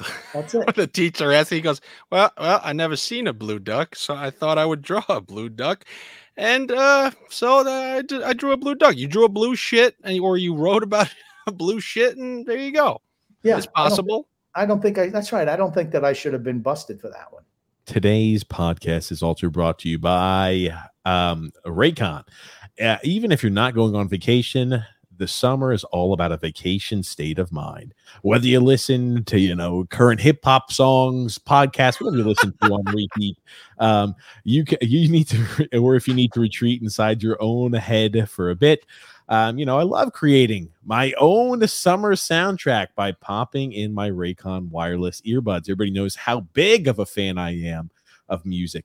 Um, there's so much going on in the summer, and sometimes you just need to you need an upbeat song, you know, to pump you up before you see people, or to stay calm with some guided meditation. Whether you're at the gym, you need to get pumped to hit a PR, whatever you need to listen to, you got to listen to it via Raycon.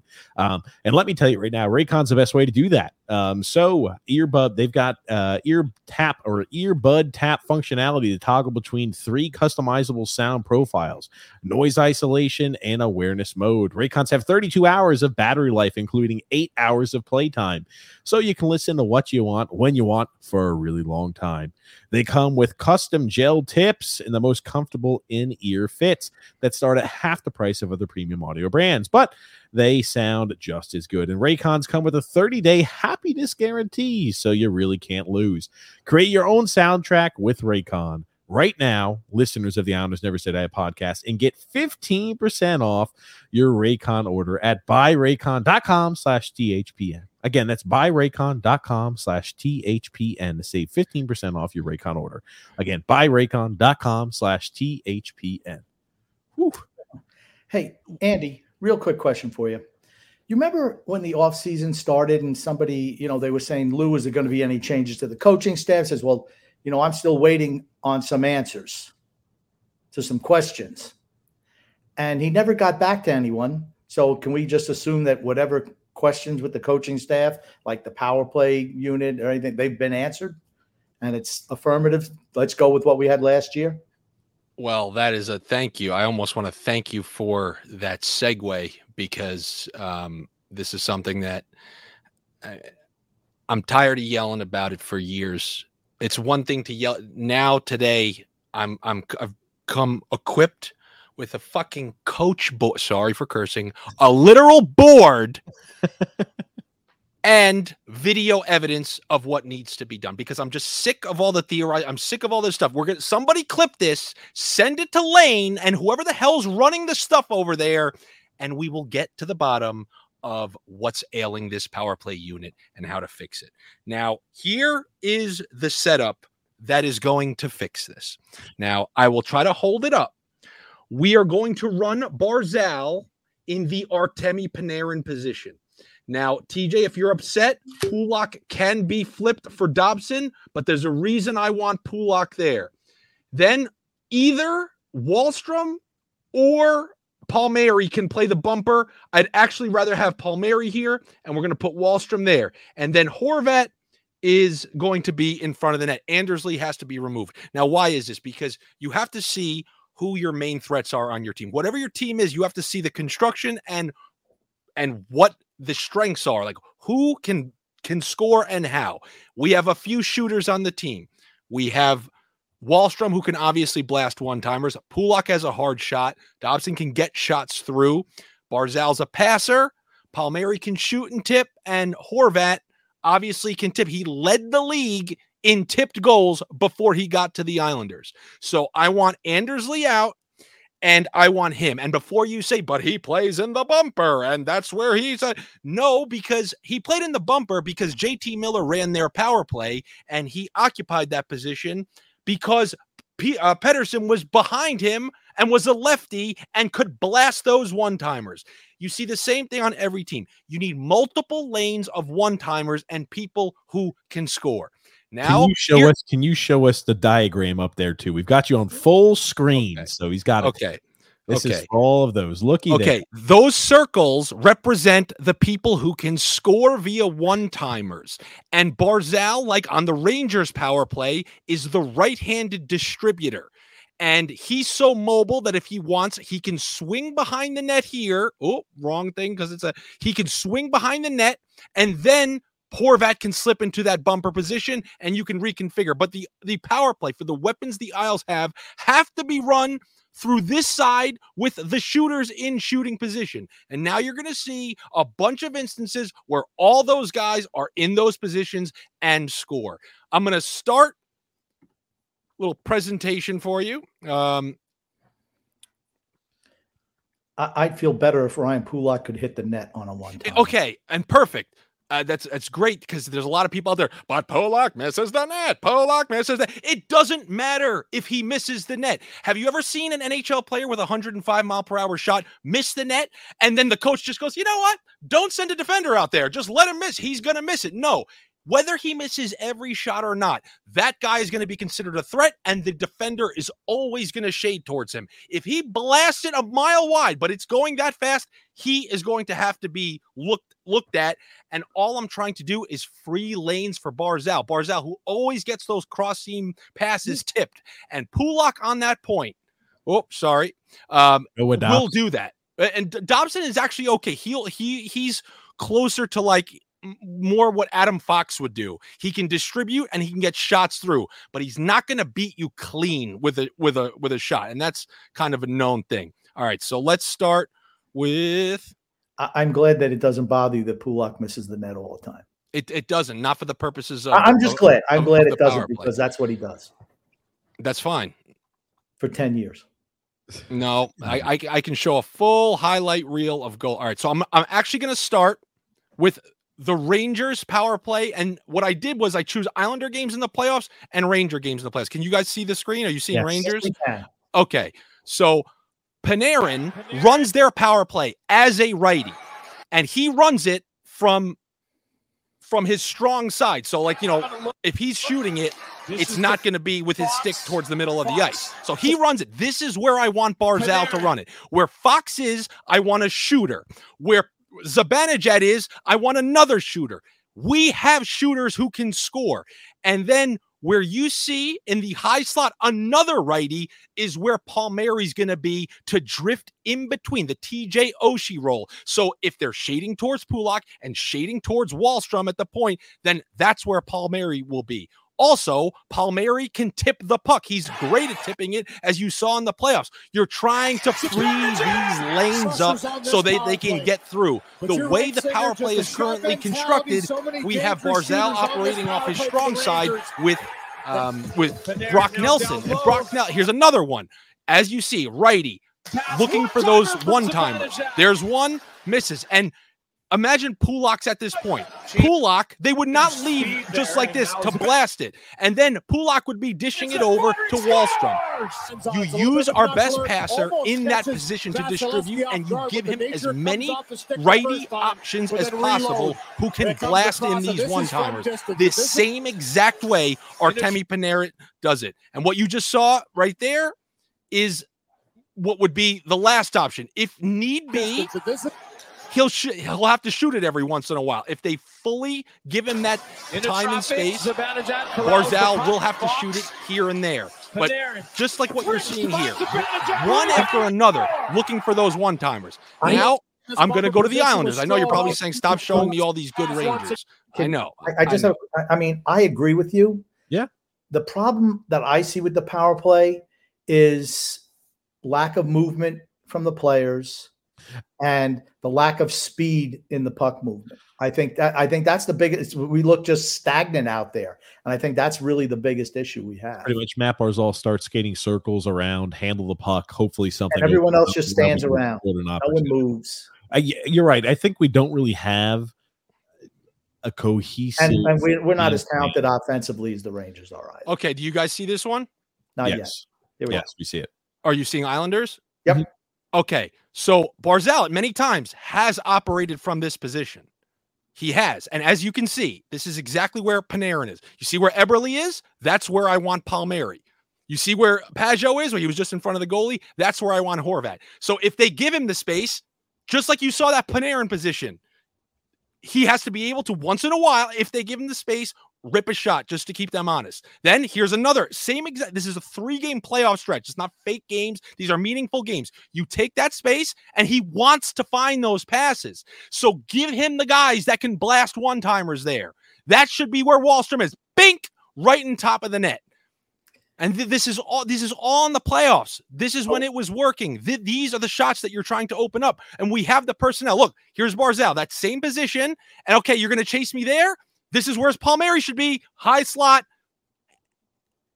He wants to make these passes. Give him all the righties as he's because he loves skating around, like you said. Give him these opportunities to find as many one timers as possible. And he's done it before. I just don't see why they don't construct the power play to suit these needs. It's it's just ridiculous. So it's a you're thinking it's a coaching thing then.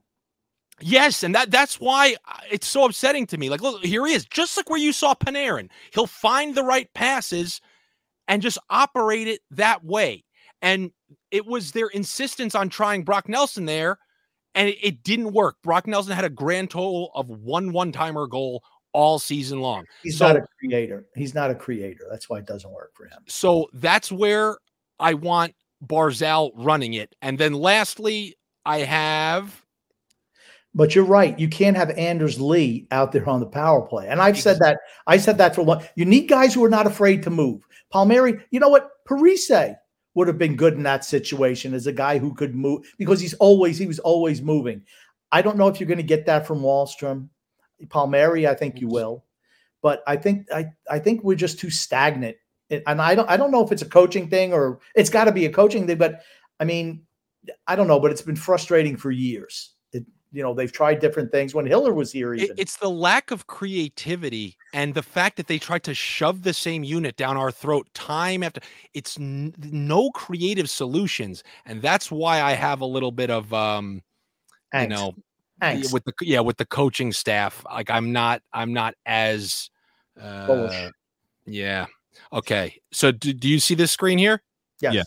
okay here we go high to Brock Nelson. so right here is actually most of the unit I want. Right here, you see Wahlstrom. Uh, can you see me highlighting? Do you see where I have Yeah. my little arrow? Okay. Right here, you have Palmieri.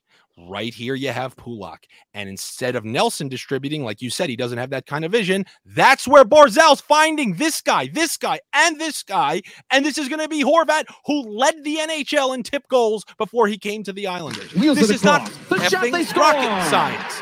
And we know Wahlstrom can bury these. Look at what. So this is Nick Leddy. That should be Pulock, and you'll get rebounds. I mean, Wahlstrom can work in that position. Put e- even if it has to be Dobson, put Dobson at the top. But all these righties that you're seeing in these and these are all uh, these are Wahlstrom highlights. They should be in a position to receive a pass and blast it in, and they should be cemented in those positions. And if Barzal doesn't like the looks he's getting, he can circle behind the net and then come to the position where you guys saw him this year, where his his stick is kind of towards the middle of the ice, and then Horvat can drift into that high slot position that he was doing so frequently. Look at that there, right there was Barzal, Saucer, Wahlstrom. That's what we're looking for. We're looking for, and if, if they shade towards Wahlstrom, then you let Pulock or Dobson shoot it. And if they're shading towards those two, you let Palmieri in that high slot rip it. I, I I, don't dis- I don't disagree with what you're But saying. you, we haven't seen it. Why will they not play this unit? they won't even put Wahlstrom on the power play, which Yeah. it's just infuriating. I mean, he's probably your best pure shooter on the team, and you don't have him on the power play. Look, look, look at Barzal. He knows he's out there, and you find him like that. It's, Right. it's just I just I don't understand why they don't do that. Honestly, there has to be some reason why they don't want to play Wahlstrom on the power play, which is mind-boggling. it's Nelson. I'm telling you right now, like I like Nelson. He's good. It's power play is not really his thing. Nelson and Lee have to be replaced to have. Uh, here we go, another one. Barzal setting up Pulock over to Wahlstrom. This should be the. This should be. This is the unit I'm asking for because they don't know where the shot's coming from, and it creates ruckus. Because that But they were exact. You see how they were moving? So What's- many times I watch our power play and no one moves. It, they're easy to defend. They're easy to defend on the power play. Look at that. They know. They know that Pulock can shoot it. See, they, they don't they do not care that it whatever he shoots it wide, and they can't take away all these shots. And you're giving Barzal the option. Wahlstrom, Pulock, Wahlstrom, Pulock. This is what they need to be doing. And they just don't. And we're going to see that same dinky unit out there to start the year. And this is where you can be the most negative Isles fan you ever want to be because the answers are there. It's not, the unit is not as dismal as the numbers suggest. There are units out there that can work. You cannot have three shooters like that and a power play that has such a low percentage. So, well, you can. well, yeah, yeah, yeah. And I know you guys kind of like Lane, but that's the reason why I'm a little off him. His So you- lack of creativity and Well, solutions. But isn't that what I mean? Isn't that what the power play coach is supposed to do? Honestly, like Not a special Lane. teams coach in football, I'm not going to go over there and say, "Hey, you know, I want you to go ahead and when we're kicking the ball off, I want you." To, I'm leaving. I'm I'm I'm outsourcing that job here to the special teams coach. I'm outsourcing that guy to the mm. specialty the specialty guy on the power play. But like he's like, "What the fuck? Why are we not producing?" I think definitely there is that. I mean, how like, about his answers? Like, I don't know. If I knew the answer, I would say it. Who the hell says that? I'm. I, I, just don't. I didn't. I, I'll be honest. I didn't watch enough of the post game pressers of Lane Lambert. I never watch. I never watch, but you know, if it was that dumb and it made its way to me, that uh, It's bad. I yeah. guess I guess the way I look at it is when Hiller when Jim Hiller was coaching the power play one year we got to I think 16th in the league or something and when he was with Toronto they were like first in the league. I think some of it has to do with talent as well and I I not all of it but some of it certainly does. And I firmly agree with you. I don't understand why even Hiller didn't have Wahlstrom on the power play unit, which I, I'm it was baffling. We've we've called for. I mean, if you're going to play Wahlstrom, you got to put him on the power play, and they just never seem to do it. I don't I don't understand the fascination with having Anders Lee out there. Uh, he's just he's a totem pole in front of the net. That's all he does, but he doesn't move. And if there's no movement, you got to move the defenders. You can't let them just get set up. You got to move those defenders a little bit. Yeah, and that's also what what part of that power play unit would do. Like like I said, Wahlstrom and Palmieri are interchangeable. Like you know, you can have someone like Wahlstrom drift toward the goal line, and Palmieri can drift back towards the point because they are interchangeable with those shots, and they are both able to score from deep. Or even Pageau. Pageau also moves. Yeah, I know, but the thing is, because he's a lefty, if he's in the bumper, he's in an awkward position. What I'm trying to do is maybe on give on Barzal. second power play because it has to be Oh, yeah. something. It has to be something that uh, maybe on the second power play unit because you have to because you're going to teach it the same way. You're not going to say, okay, when this unit goes out here, we're going to run it this way. When this unit runs out, we're going to do this. So you know maybe there's some happy medium where they could run it maybe the other side with Pageau. I don't know, but all I know is the power play is not working. It's been bad for years. Will somebody please send them this clip? And I don't need credit. I just want the damn power play to score. And I'm trying to do what I can here. But the fact that I have to, and it's not because uh, Pulock lost his confidence. Well, they put him out there on the second unit, and I saw him score from the blue line in Anaheim with his eight seconds of power play time. So if he truly has quote unquote lost his confidence, he wouldn't be on the second unit. You rolled Dobson out there. He had a good start to the season and then a miserable last 50 games.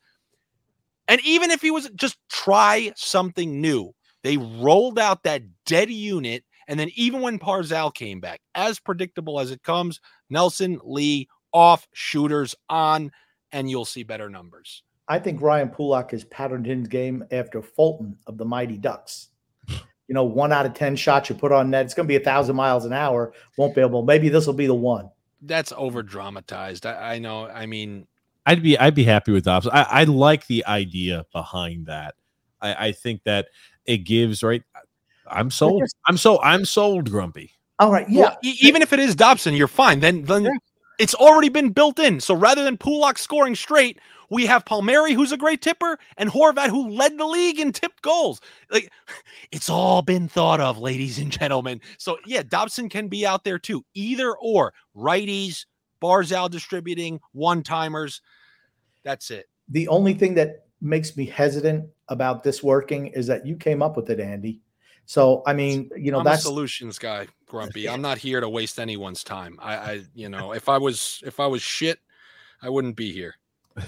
you know what the Islanders are going to say if we send that to them, don't you? They'll never give me credit. I've shit on them for too much. For too much Well- of my life, I've shit on them. They won't even listen to us. So, um, but you know, the whole thing is, you know, if they say, well, we know more than that guy knows, you know, that's going to be their answer. Yeah, and that's what everybody said to me with sports betting and stuff. Yeah, yeah.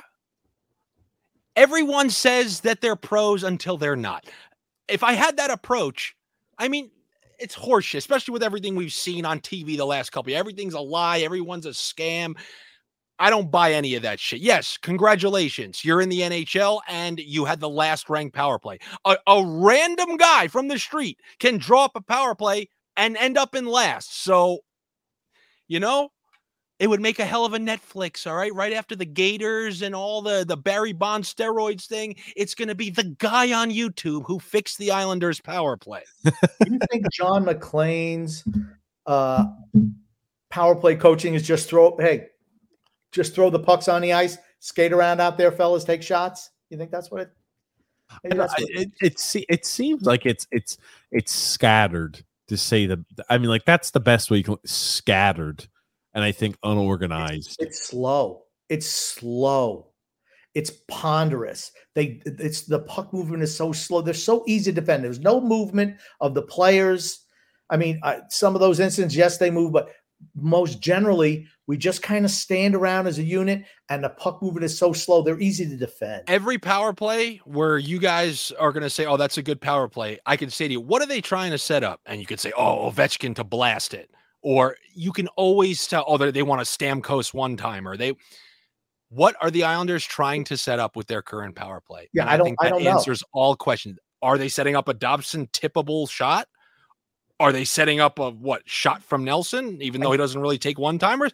And that's the crux of the argument. With with the Yandy method, you'll know where to go with the put. No, but you know what you're trying to set up. You're trying to set up either Wahlstrom or whoever the defenseman that you're going to use. I, I mean, mean, it's it's simple. Optimally, what you're trying to what you're trying, and I don't think the Islanders have a plan. I don't. Uh, but I mean, what you're trying to do is, I just think it's like, okay, Dobson's got it the point. Just throw it towards the net. Hopefully, some will deflect it. Or what you what you want to do is generate through movement and quick puck movement, time and space for a guy to get a shot. That's what that's what you optimally want to do. But we don't do that. I, it, it's frustrating. It's frustrating. It is. It is.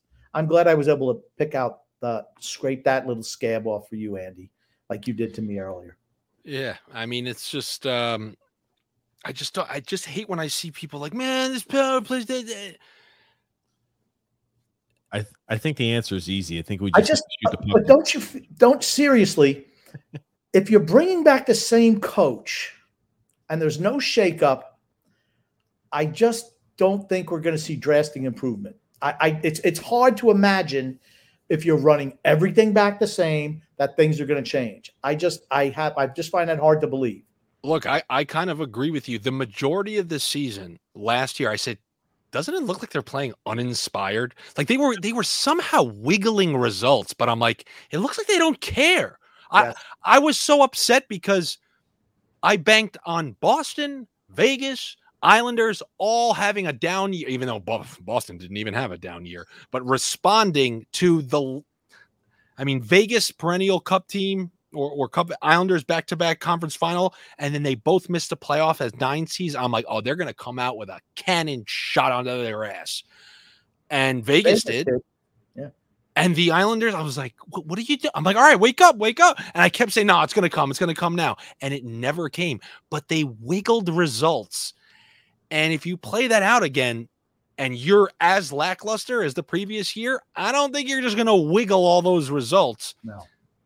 But the team is somewhat different when you add guys like, you know, Horvat and you'll have Palmieri for the full year with that second line. That's that's what if the first line regains chemistry and the second line picks up where they left off and you have Sorokin, how can they be that bad?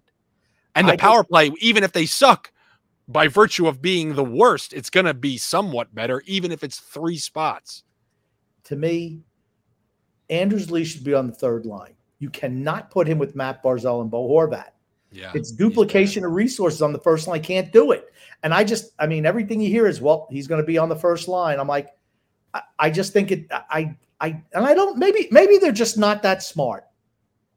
Like remember the like, All the President's Men? You know, when they were talking about, you know, these just are not really smart guys. And maybe that's the case with the coaching staff. I just, uh, to me, it's just frustrating when you see Anders Lee on the. It just doesn't work with Matt Barzal. How much more do you have to see to realize that doesn't work chemistry wise? They're trying. I think they're they're in this weird place. He's like their captain, and he, I mean, he scored. I don't give a shit. Oh, I'm with you. I think he is on a fast track to have to catch the wrath of the Islander fan base that now has a lot of their attention to focus on something else since Bailey's gone. That's right. And I, I it just moved- seems like it seems like every time that he has one of those slow foot and then takes a penalty trying to catch up, it seems like Lee's going to be the next uh the next villain. you know, Lee has what four more years left on his deal, Oh, and last year was the first year where, and I'm not saying, uh, I'm not saying that it looked like he was not hustling. I know he is, but you know what? Maybe he's lost a half a step of what he had. He didn't win any puck battles along the wall last year.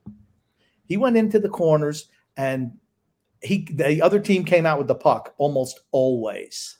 Three years left on his deal, by the way. Three years after this one, or three years? Three years, this one including this one. Oh, thank God, TJ. I just thought you were about to add on. No, no, no. I have PTSD. I feel like Hickey's still going to come out there one of these games. no, you know, it's for yeah, it's uh Lee, I think is just finished. He will be the new, he'll be the new whipping boy now. But that I mean- Josh Bailey's gone. I mean, I- I- on in the on, in the real world, if he wasn't making seven million dollars dollars a year as your captain, he might not even be on the team. TJ, you know what I just randomly thought that I love it that you get angry when people bring up the torn ACL year after. I don't know why, but I always found it so funny that you got randomly angry at that remark the second year after a torn. It's it's because it's a load of shit. Uh, you know, it was just like when people people, oh man, this is how I'm going to cope with how Anders Lee's had a poor performance back. I'm like, no, he's just not the same. He's just Oh. older. It's just he's just not the same guy. uh, You know, what about football? Do you believe it for football, or is it shit there too? Uh, football? he it's a little knows. different. Football's a little different. You're So, like, planting. You're gliding on. I the know. ice. I just didn't know if this was a philosophical thing. You hated the world. Anyone who thought that the second year removed from a torn ACL is going to be good. it's like football's different depends on the position but it's like nhl i can't I, I can't think of like skating is more of a smooth like balls a violent pop, pop, pop, you're pounding the shit out of your feet like that and you're you're just jolting the hell out of your your knees i'm just like yeah football it could be football maybe you could sell me on it if you're like a running back or guys like that like a wide out it's like eh, okay Yeah. it's a little sluggish but like a lot of the stats no. show that. Yeah, the, the the only person to ever the following year after a torn ACL was AP, and, Yeah. and one that the, the sa- interestingly enough, the only other one the same exact year, Jamaal Charles had a very good year, but no one talks about that one. But other than that, every single one has drastically underperformed. Watch out if you're drafting Javonte Williams is what Well, Andy's yeah, that's right the now. one. it, it, the thing is, yeah, that was baked into his ADP, and then he had that preseason performance where Sean Payton was just yeah, they, and gave him a ton of touches. So now his ADP is skyrocketing. And You have to be one of the passes. dramatic, yeah. It, well, because that that's classic Sean Payton. So now people are like, oh my god, they're gonna get him in space. It's gonna be like Ingram and Kamara, you know, that kind of thing. I hope so. I I- got him on one of my fantasy teams. I hope so. I, I I I never I never liked the that because I mean he got I'm thinking Lee he got hurt he was already back skating by the time the playoffs began Yeah, and I'm like he's back skating in May. oh it takes it takes at least a full year after he's back yeah, Like, what does that mean though? The, the, don't, don't people jog like uh, they don't even know they have a torn ACL many of the times? I mean we have people in there squatting in the weight room the the week after surgery it just depends on how well your knee recovers like that it just takes sometimes the guys a while but it's like hockey is just not a it's not an impact heavy sport on your knees like that I mean like Yeah. I feel it's not compared to football not compared to what some of these positions are so it's eh.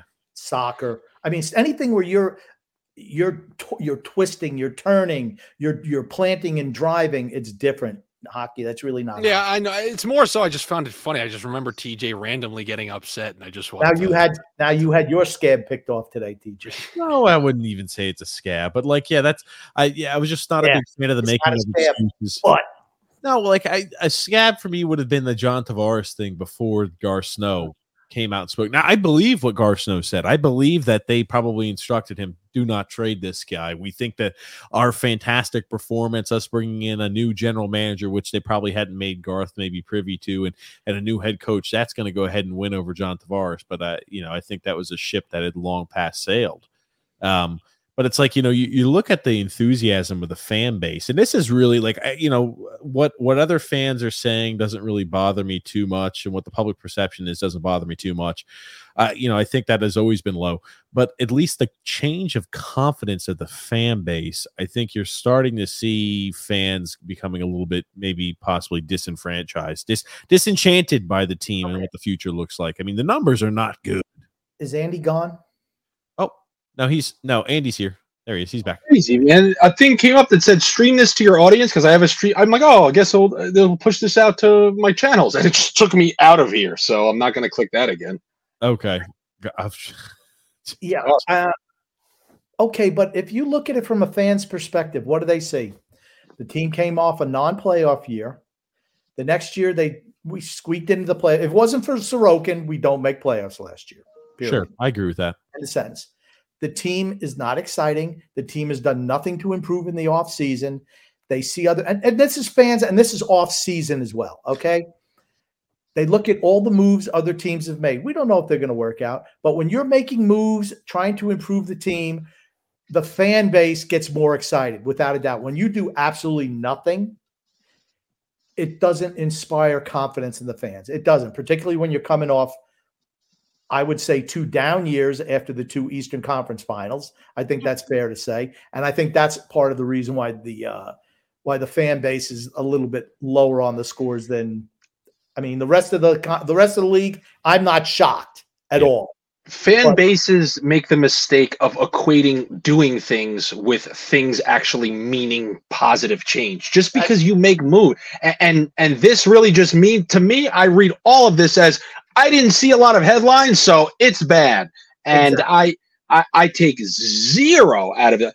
I, this all means nothing to me because, and you can call me a piece of garbage, but I think your average person is just an absolute idiot when it comes to like evaluating all this stuff. I just think that they need to see big fat headlines and like i'm sure if we pulled this up about detroit two off seasons ago it's all a's across the board because they brought in two old assholes who didn't help their team i think movement re-signings that means nothing.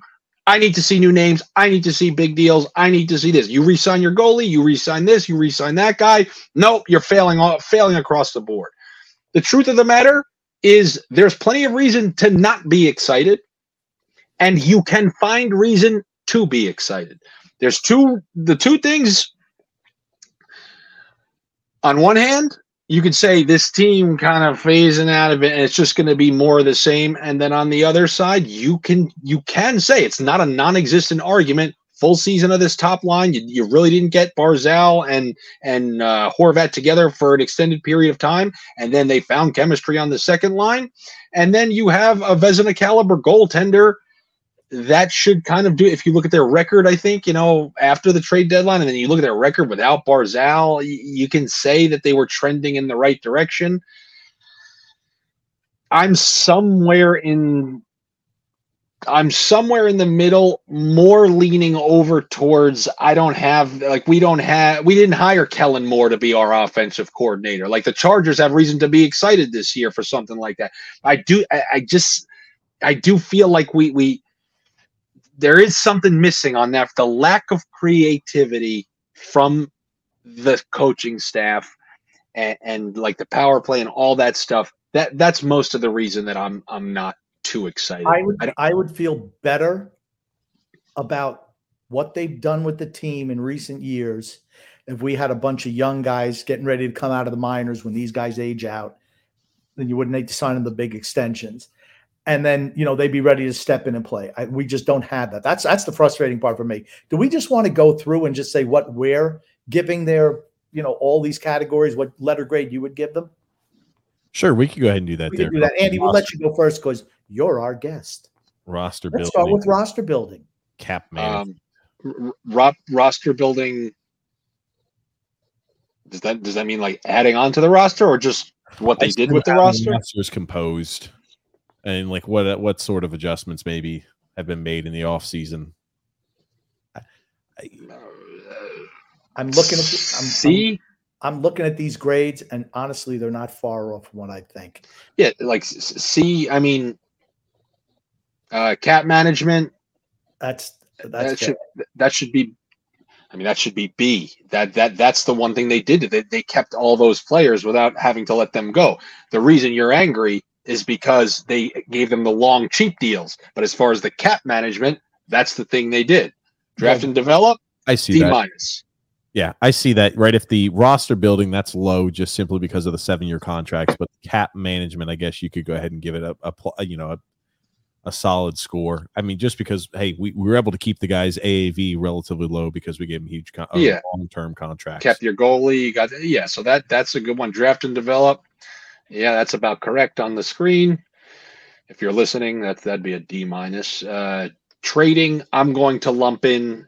I, I'm I'm going to give this a B because I'm sorry, I do lump in the deadline. Did like they No, made a that's fine. trade. That's fine. That it's. I think it's what they think about how the Islanders, what they're Okay. trading. Okay, okay, so then B plus because if I if Engvall ended up working out, and I mean, uh, hard to say Horvat, they, they they got a big fish and they re-signed him.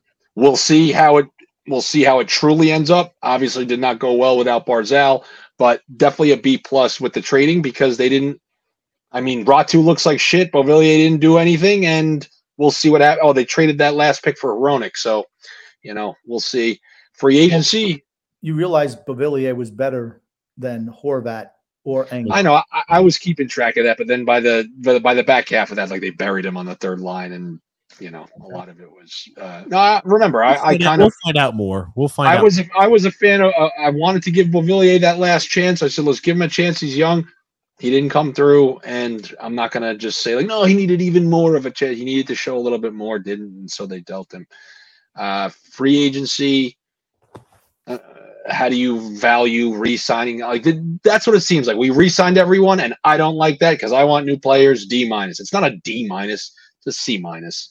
Um, I think free agency is bringing in free agents. I think yeah, I think free agency. I look. I, I if we can give the trading, if we lump Well, Scott in the trade- Mayfield is an unrestricted free agent. You know, these guys were free agents, and Sure. that's who they chose to not sign. free agents. Re-signing your guys before free agency is not free agency.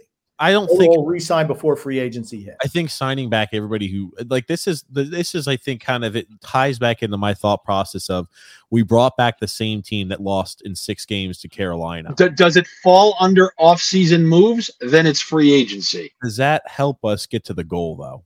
Right? Like that's that's what I always believe. Like if the goal Well, is that brings you to your next. Uh, that brings you to your next row. vision, I was about to say that's an F. I think the vision has to be an absolute F.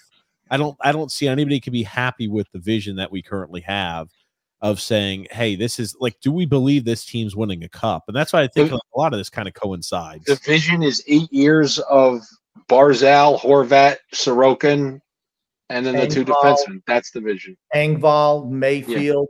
I mean, those those are all seven-year deals. Yeah, true.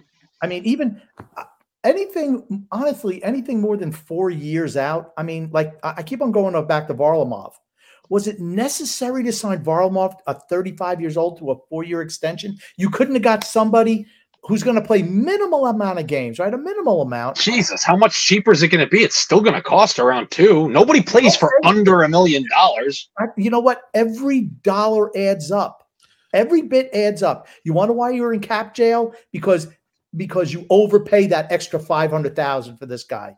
This extra seven fifty for this. Guy. I mean, Varlamov's better than Jarry, he's getting half. he's a backup, but he's a The thing, I backup. did, the thing I didn't like about the the Varlamov deals, since he's over the age of 35 years old, if he determines just to retire, he still counts against your cap hit just because he's over the con- getting that contract over the age of 35. The only way you could be saved if he ends or terminates that contract early is if he goes on LTIR and never plays again. But it's like you just have the possibility there for four years. I mean, like if he comes out next year, is like, yeah, screw it, I just want to go back home to Russia, or I just want to, I, you know, I'm done. I'm done with everything. I just something has changed. Oh with no, family. he's going to be here for the full four years. He loves the life. It's it, it- look it, it- from a free agency perspective, off-season perspective. It's not easy to be excited. They barely weaseled into the playoffs. They shouldn't have been in the playoffs, and they lost in the first round. There's every reason not to be excited.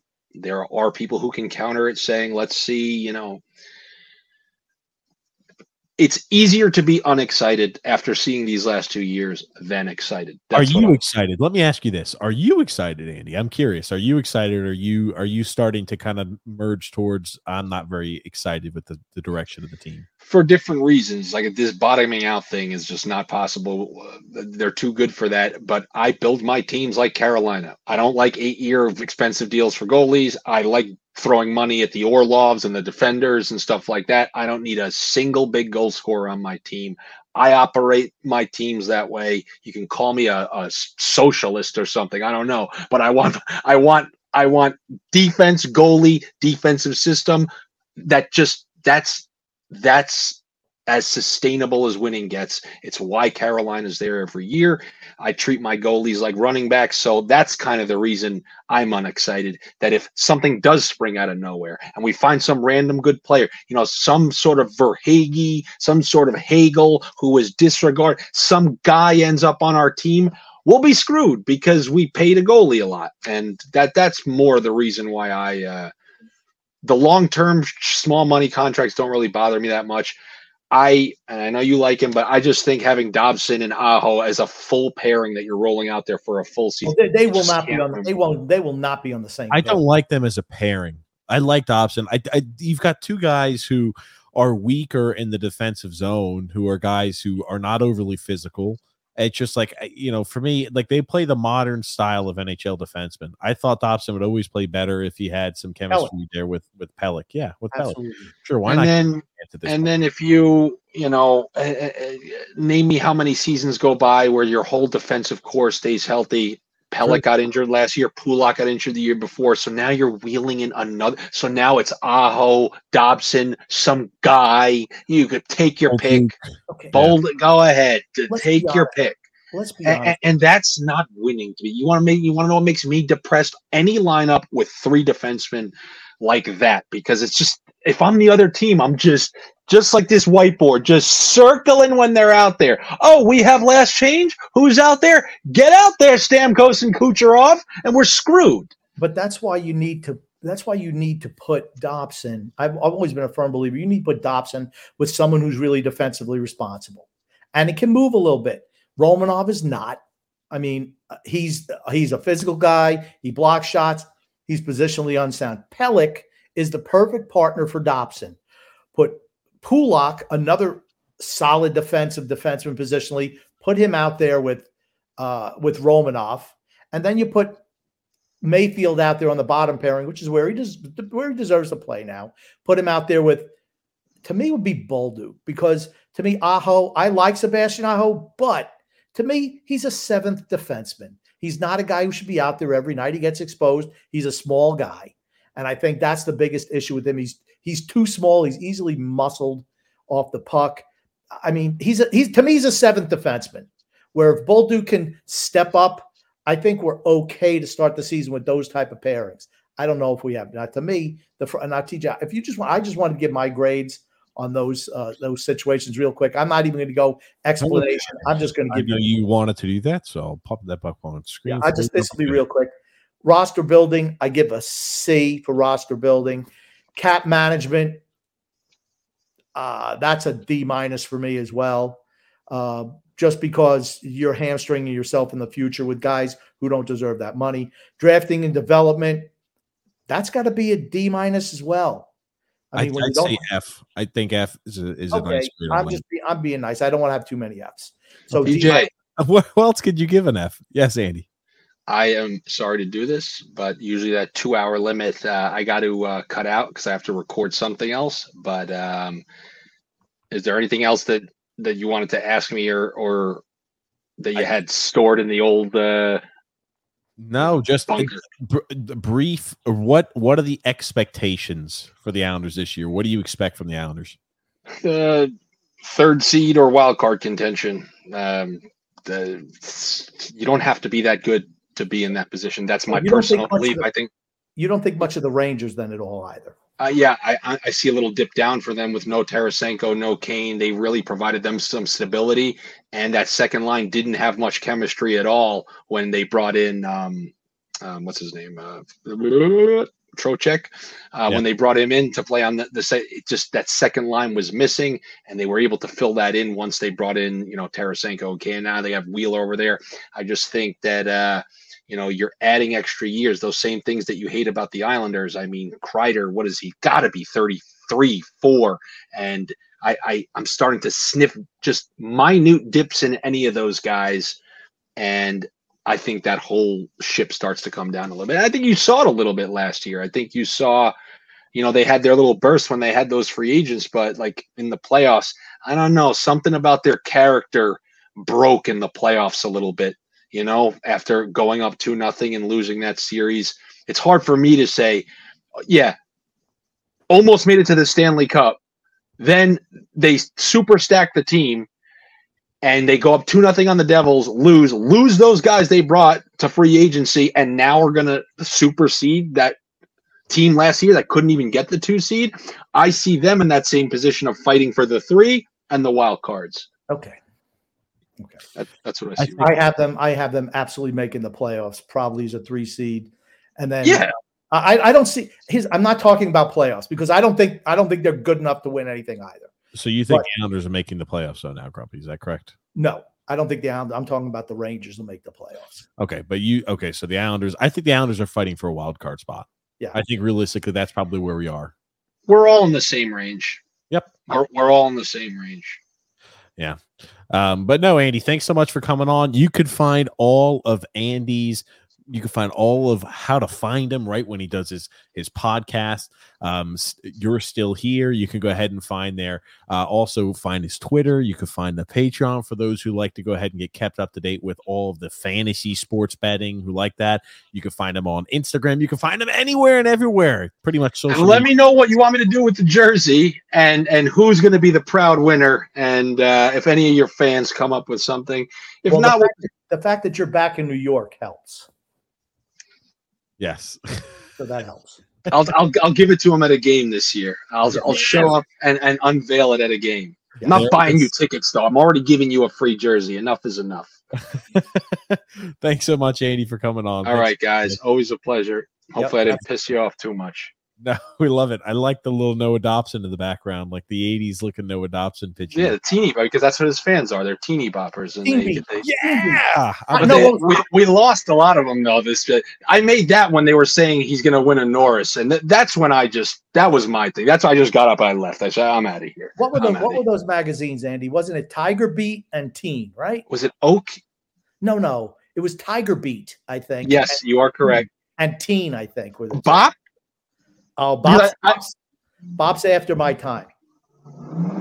because all I did was was take a magazine and then put his picture under it because I could see Matthew Lawrence over there. So uh, Yeah, I don't know. Something read Pop, but Teen and Tiger Beat. I think those were the two young girl magazines back in the day. well, I'm sure you know. I imagine uh, some girls like him, so maybe um, maybe He one of them. like he still started. looks like he's about 17 years old. That's one thing I'll say. He's a pimple face. He looks like he has you know math class tomorrow He is going to age well. He's going to age well. for sure, for sure. All right, gentlemen. Always a Yeah. Always pleasure. a pleasure. Thank Take you. it easy. Always a pleasure. Love having AD on the show as always. Um, you know, we'll look at here. We've got a few comments. We're just trying to do selected comments. In the future, we're going to be trying to do this. We're going to try to have. Did I just want to finish off my grades on that? God damn, really? Okay. Well, yeah, I just I want to give my grades. You told me you were going to bring it up. I said I want to give my grades. That's all. Okay. Okay, now that Andy's not here, F F F. No, just kidding. I was about to say now. Now Grumpy's about to change the scores. Can we just go back through there? I think you know. Uh, okay. No. Uh, roster building a C. I think I think our roster are, is average. Um, cap management D minus. Uh, again, all that all that term for guys who just don't deserve it. That's the issue. Don't be afraid to let guys go. You're, you're hamstringing yourself in the future. Is all you're doing. So that's that's cap management. D minus is good on that. Draft and development. F. Right. I mean, Just said D minus earlier, so now you go yeah, I'm going to go F on that because no Like one is developed. No one is developed in five years. No one is developed. okay. Uh, trading, I give him a C on that. I'll give him a C on trading. Um, free agency, F, without a doubt. Vision, D minus. I I know. I think they do have a vision. It's just keep this team competitive to keep people in the seats. So that is a vision. I don't think it's a great vision, but I think it is a vision. And for total, I think D minus is a fair grade, honestly. I really do. Huh. Maybe a D if you want to just, you know, because I there were a couple of C's in there. So maybe just look at it that way. I I'll tell you this. It's I think the roster building again, like I kind of went along the same time with Andy, and you, yeah, again, I don't remember what Andy said there, Grumpy, but uh, you know, again, I, I was hoping you were just going to go through and kind of give us the same when we were when we were doing that live. But roster building, I don't like the way the wash, roster is composed. Eh, I, I'd say that he's managed a cap well, right, for what he had, and that was just by giving long term deals and contracts. Draft and development's very low. I think trading for you to give him a C, yikes. I, I think his his his record. Everybody's traded for, everybody's traded for is still on the team Okay, and But still part of the you team. give up too much every time we trade, Well, and we true. trade a player, we get too little back in return. I think giving him a D plus is probably more apt. Okay. Um, free agency, I think, has been lackluster. F. I think even this last year been lackluster. Vision, I think, is an F. I think the vision's just hideous. I I I, I- don't think we've come to terms with what the team really is. The total grade is probably like a D or a D plus. I just don't think that the I love people are saying, oh well, with this with this grade, you know, the Islanders should be a lottery selection or being a top five selection in the next three years. I'm like, it doesn't necessarily. I'm like, look at what this actually says right? How have we built the roster? We haven't built it well. Well, maybe we haven't built it well. We're not right. We're not winning a cup. That's the thing.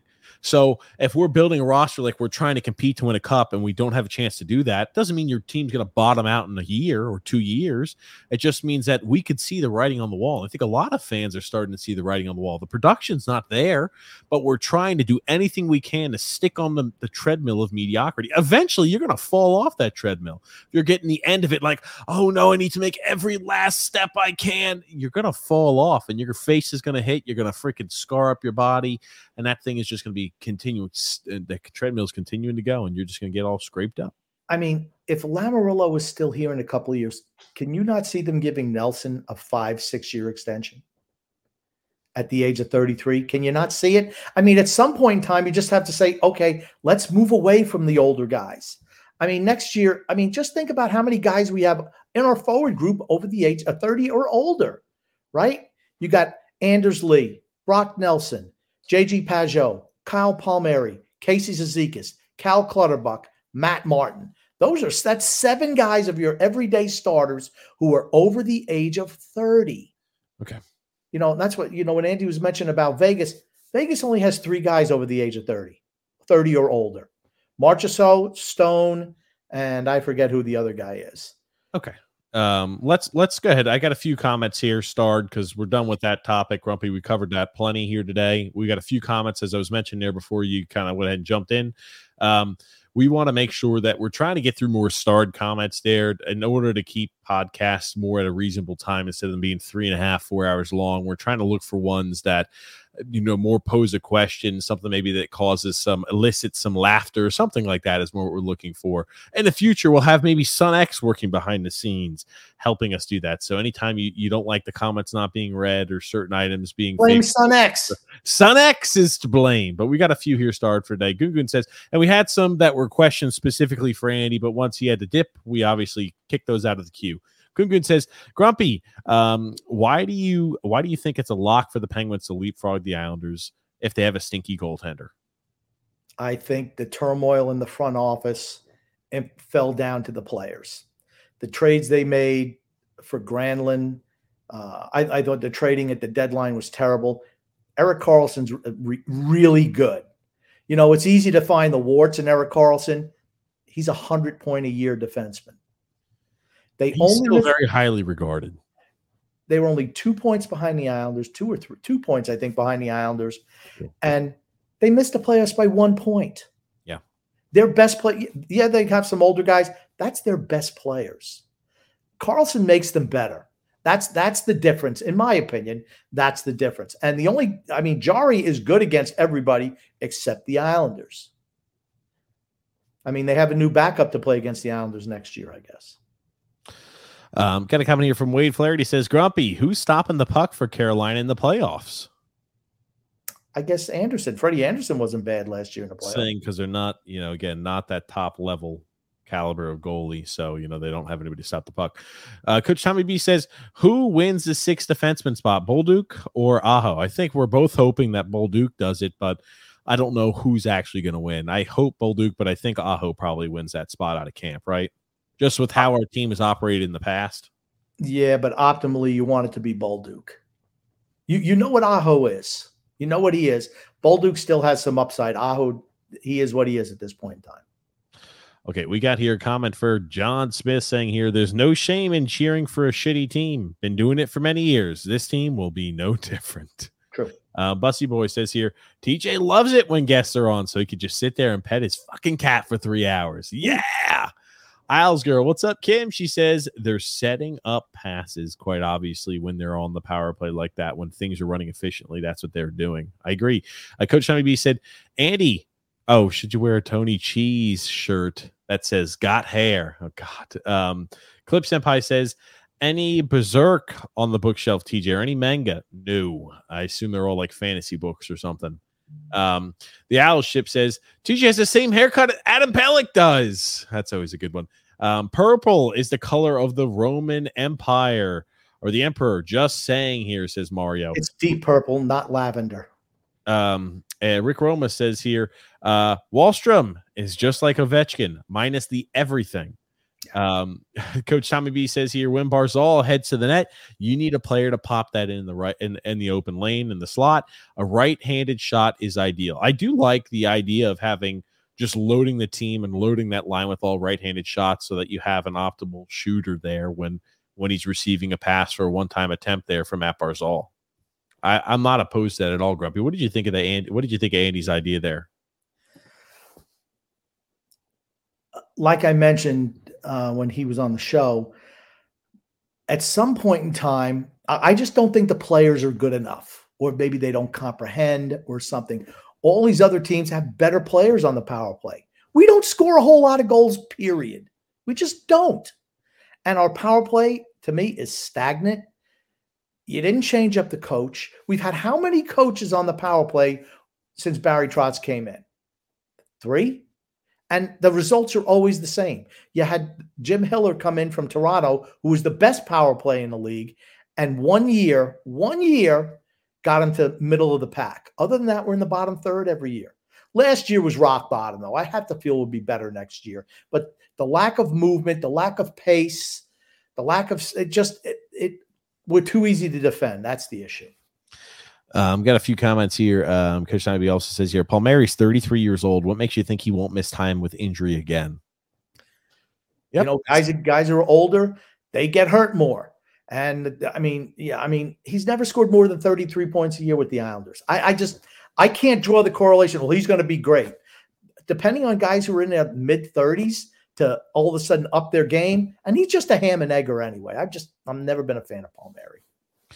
Um, now we do have Andy Francess, or I'm sorry, Tony Cheese sent us a clip of or a picture of Andy Francess, Grumpy, and uh, I'll tell you, if this is true, Grumpy, this this definitely paints Andy in, uh, into having a little less hair follicles than what we just saw on screen. So, wow, I wish Andy would have been uh, on the show when that was shown. Oh yeah, yeah. Tony Cheese, I think, is a little jealous of the hair there that Andy has got. Um, God, you also went ahead and clipped. Oh my God, this 16 second clip. Oh God. He's bouncing off my booty cheeks. I love Grumpy, it's your favorite song there.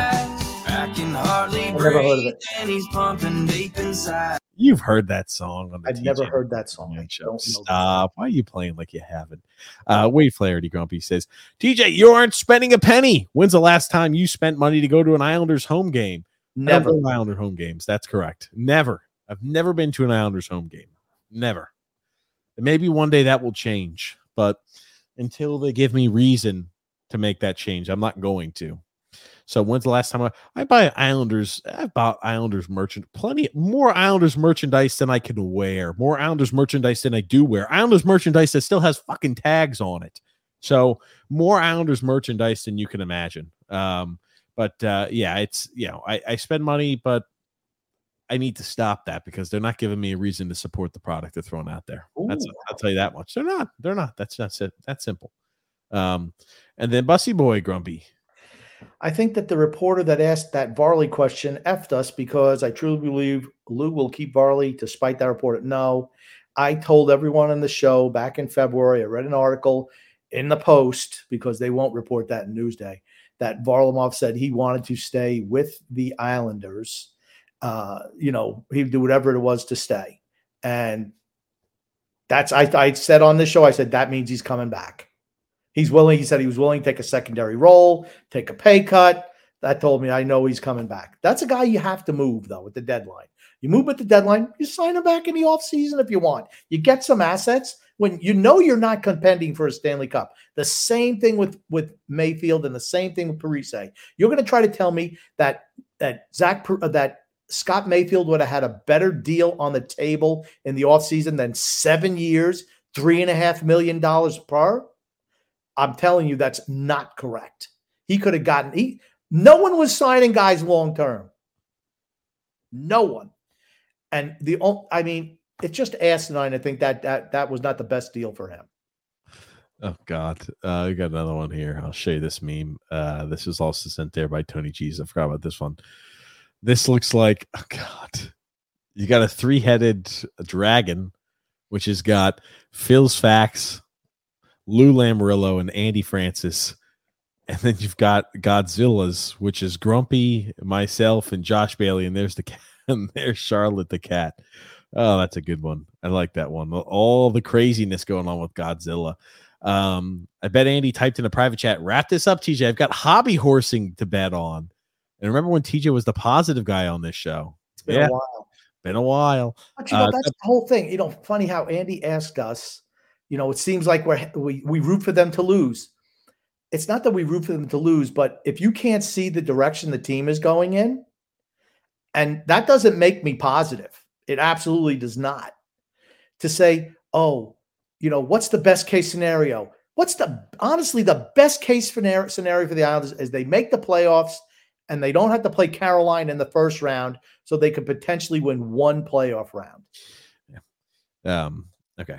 Moving along there, Grumpy. Uh, got a comment there from Tommy B here says you should do the comments for the guest uh, as you go along in the show and not leave them for the end of the comment section. Just a suggestion. Listeners want to ask and have questions answered. Everything else is solid. Thanks, Coach Tommy B. Yeah, I think we we've got to change things up. We're going to try to run something a little differently with Sun X on the TJ and the Grumpy Man show. We're going to try to pilot it there first.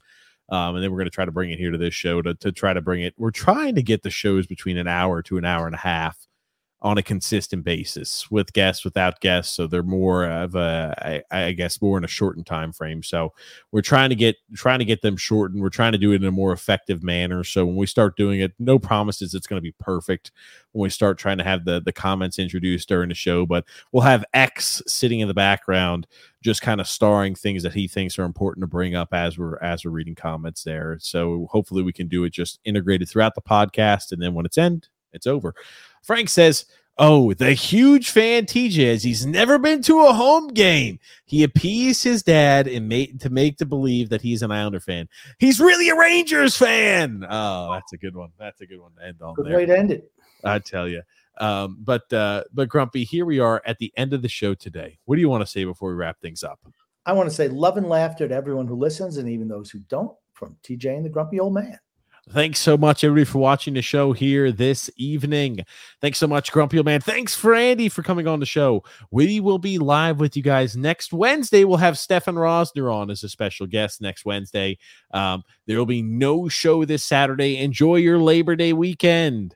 Um, thank you so much, Grumpy. Thank you for all the comments. We will always look through and read over the comments there um, at the end of shows, too. So we're going to be trying a few different things here with the comments, try to get things more efficient on that side. But thank you so much, everybody, for listening to the podcast. And thank you so much, Grumpy Old Man. No problem. Listen to TJ and the Grumpy Old Man show tomorrow with Sun X.